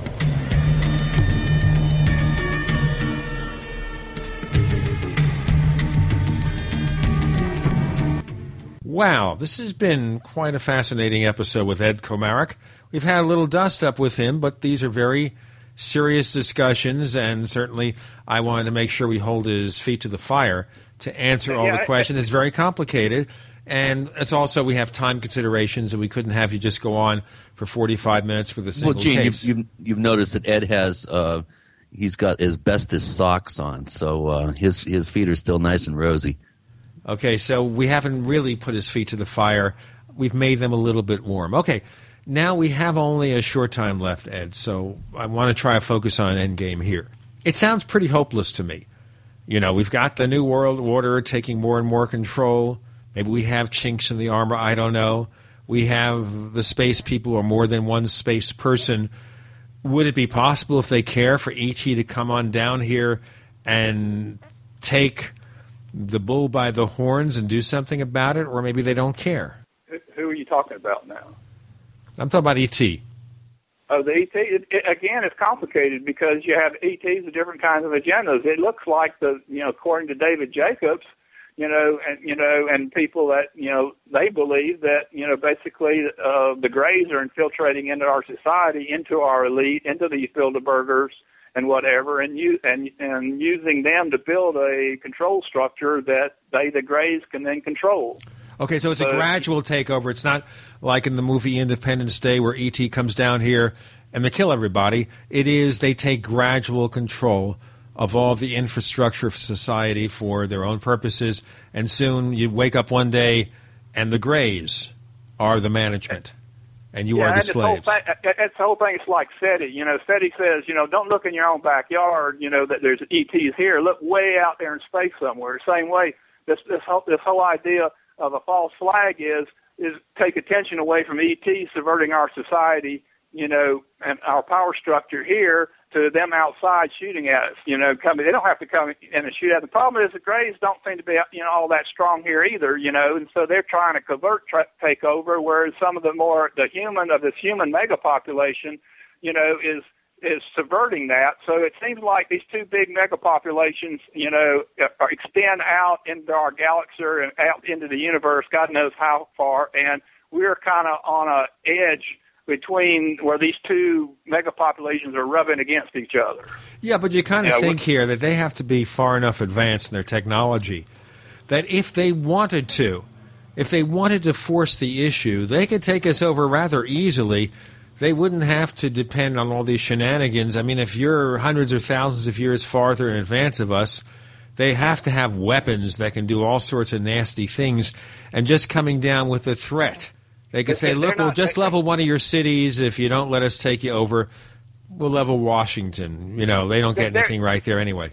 I don't think they're that. I don't think they're that advanced. I think the, the more ethical types are more advanced, are more advanced, have the more advanced technology. The only problem is the ethical types have limitations on because of free will, whereas the grays don't. And another interesting thing in this little book that I was reading was that they said that there's a natural evolutionary process here that civilizations like ours and probably like the Greys too, if they get too destructive or too predatory, destroy themselves and collapse, and then they have to rebuild again over and over again. They don't they don't go any further. Whereas, so is that possible too, that maybe we've gone through the scenario over and over again throughout our history? We had Atlantis, and we've had all these ancient civilizations that fought each other, that vanished, and then we come back again. And maybe we'll be allowed to repeat this exercise until we get it right? Yeah, that, and that, that's what they're saying. And they say it's, it's best that way because if we were, if they did help us before we were ready, then they, we could become a threat to them. But this way, the, a natural evolutionary process, we take our own selves down before we get to a technological state that becomes a threat to them. So they're pretty safe where they are because it takes a certain amount of love, compassion, understanding amongst people in order to reach the state of evolution, and they say that, and they use it in the terms of measures. I think it was the measures above seven of people, you know, where you could rise to a more uh, advanced civilization. But if you're down around a three or a four, like most of the society is five society, the chances are you can very well collapse back, and that's not a bad thing. That that's just a, nat- a natural process until we reach the point where we're ready. And we have enough good people in the society to make a better society happen, just like what happens with our bodies. You know, I mean, like, you know, out in, out, you know, you have all these single-celled organisms gobbling up each, o- each other and whatever, but then jellyfish evolves, and then fishes, and then amphibians, and then deals and whatever. And and so what I'm thinking is is, is what the E T these E Ts seem to be saying is is that we're building a modern electronic communications and supercomputers and everything. You know, like our digestive system, our cells in our bodies are being run by some supercomputers, completely unconscious, you know, from us and whatever. So our, our, all the resources in our body, taking out the waste products, putting in oxygen, putting in, all this is being done by computers and whatever, and we can go about our business and not have to worry about all that. And this is what apparently a way a more advanced human society is operating. It's operating like a like our bodies are operating a higher order of fractal, you know, in which each individual in the society is like a cell in our own body. So we have no look no further than what's right underneath our noses, literally, to see what a more advanced society, you know, looks like. Okay, it sounds to me like it could be either of two alternatives.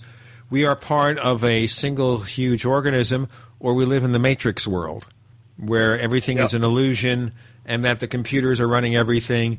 And when I wake up one morning and I see I only have five dollars to my name, I'm really a millionaire. I just have to get the right dream going.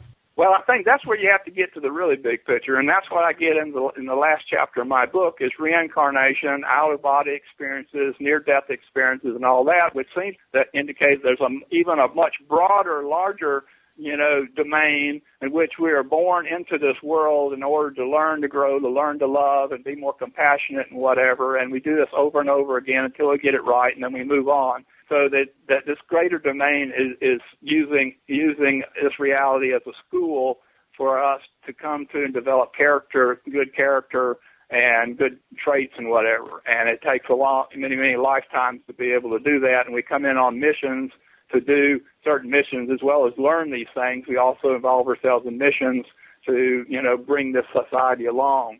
And that's, you know, I kind of looked out for myself to begin with early in my life, but now for some reason I just feel like I'm on a mission to make this society a better place, both for myself and, and you know, and for others. And I'm peaking out at my development. You know, I'm going to be sixty-five here pretty soon. I'm going to be sixty-four in November. My father and my parents peaked out around sixty-five and started declining, so I want to get, you know, everything that I know, you know, in the tight, concise form that other people can build upon, just like I build upon you know, upon as a young man and reach the point in my understanding where I am today. Okay, if we're curious about the things you're working on, Ed Komarek, where do we find more information? People can go to, you know, if you, if, if you got my name, it's last name spelled K O M A R E K, you can uh, look me up on the Internet and get my blog, I'm on Facebook. People can friend me on Facebook. I accept all friends. I still haven't reached my five thousand limit yet on Facebook. I do most of my work and communicate with people on Facebook. You can go to Amazon and type in U F Os, Exopolitics, and a New World Disorder, and you can get it there discounted right now. The last I saw was eleven dollars and fifty cents for a three hundred seventy-two page book. It's full of of information for people that will give people a leg up, I think, in developing a conversation a conversation that's a little further than did a U F O crash at Roswell or what was that light in the sky, you know, to what are the issues and implications of extraterrestrial contact and why we need, need to know this information and just not the globalists who are controlling information at this point. Chris O'Brien, they've updated your site to a higher level of achievement. Tell us about Our Strange Indeed. Planet. Our Strange Planet's doing good. We're uh, we're finishing up the actual initial uh, redesign, and uh, our st- my story will be up uh, soon, hopefully. And also, I have a new series of articles that look at uh, a recent trip that we made to the confluence of the Little Colorado and Colorado Rivers and Grand Canyon. And he's going to have the webcam up soon, so we'll get to see yep. things that may or may not be happening. And by the way, you can find us on Twitter. We are the Paracast on Twitter. That's the Paracast on Facebook. There is a Paracast fan club. You can also check out our forums where we talk about everything under the sun and some things that aren't quite under the sun or maybe beyond at forum dot the paracast dot com. Once again, that's forum dot the paracast dot com. It's the watering hole for discussions about the paranormal, the Paracast Community Forums. Ed Komarek, thank you so much for joining us this week on the Paracast. Thank you, Jane.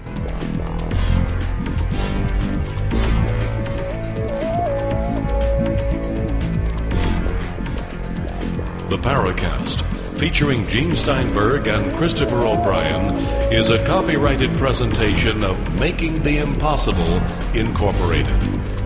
Tune in next week for a new adventure in The Paracast.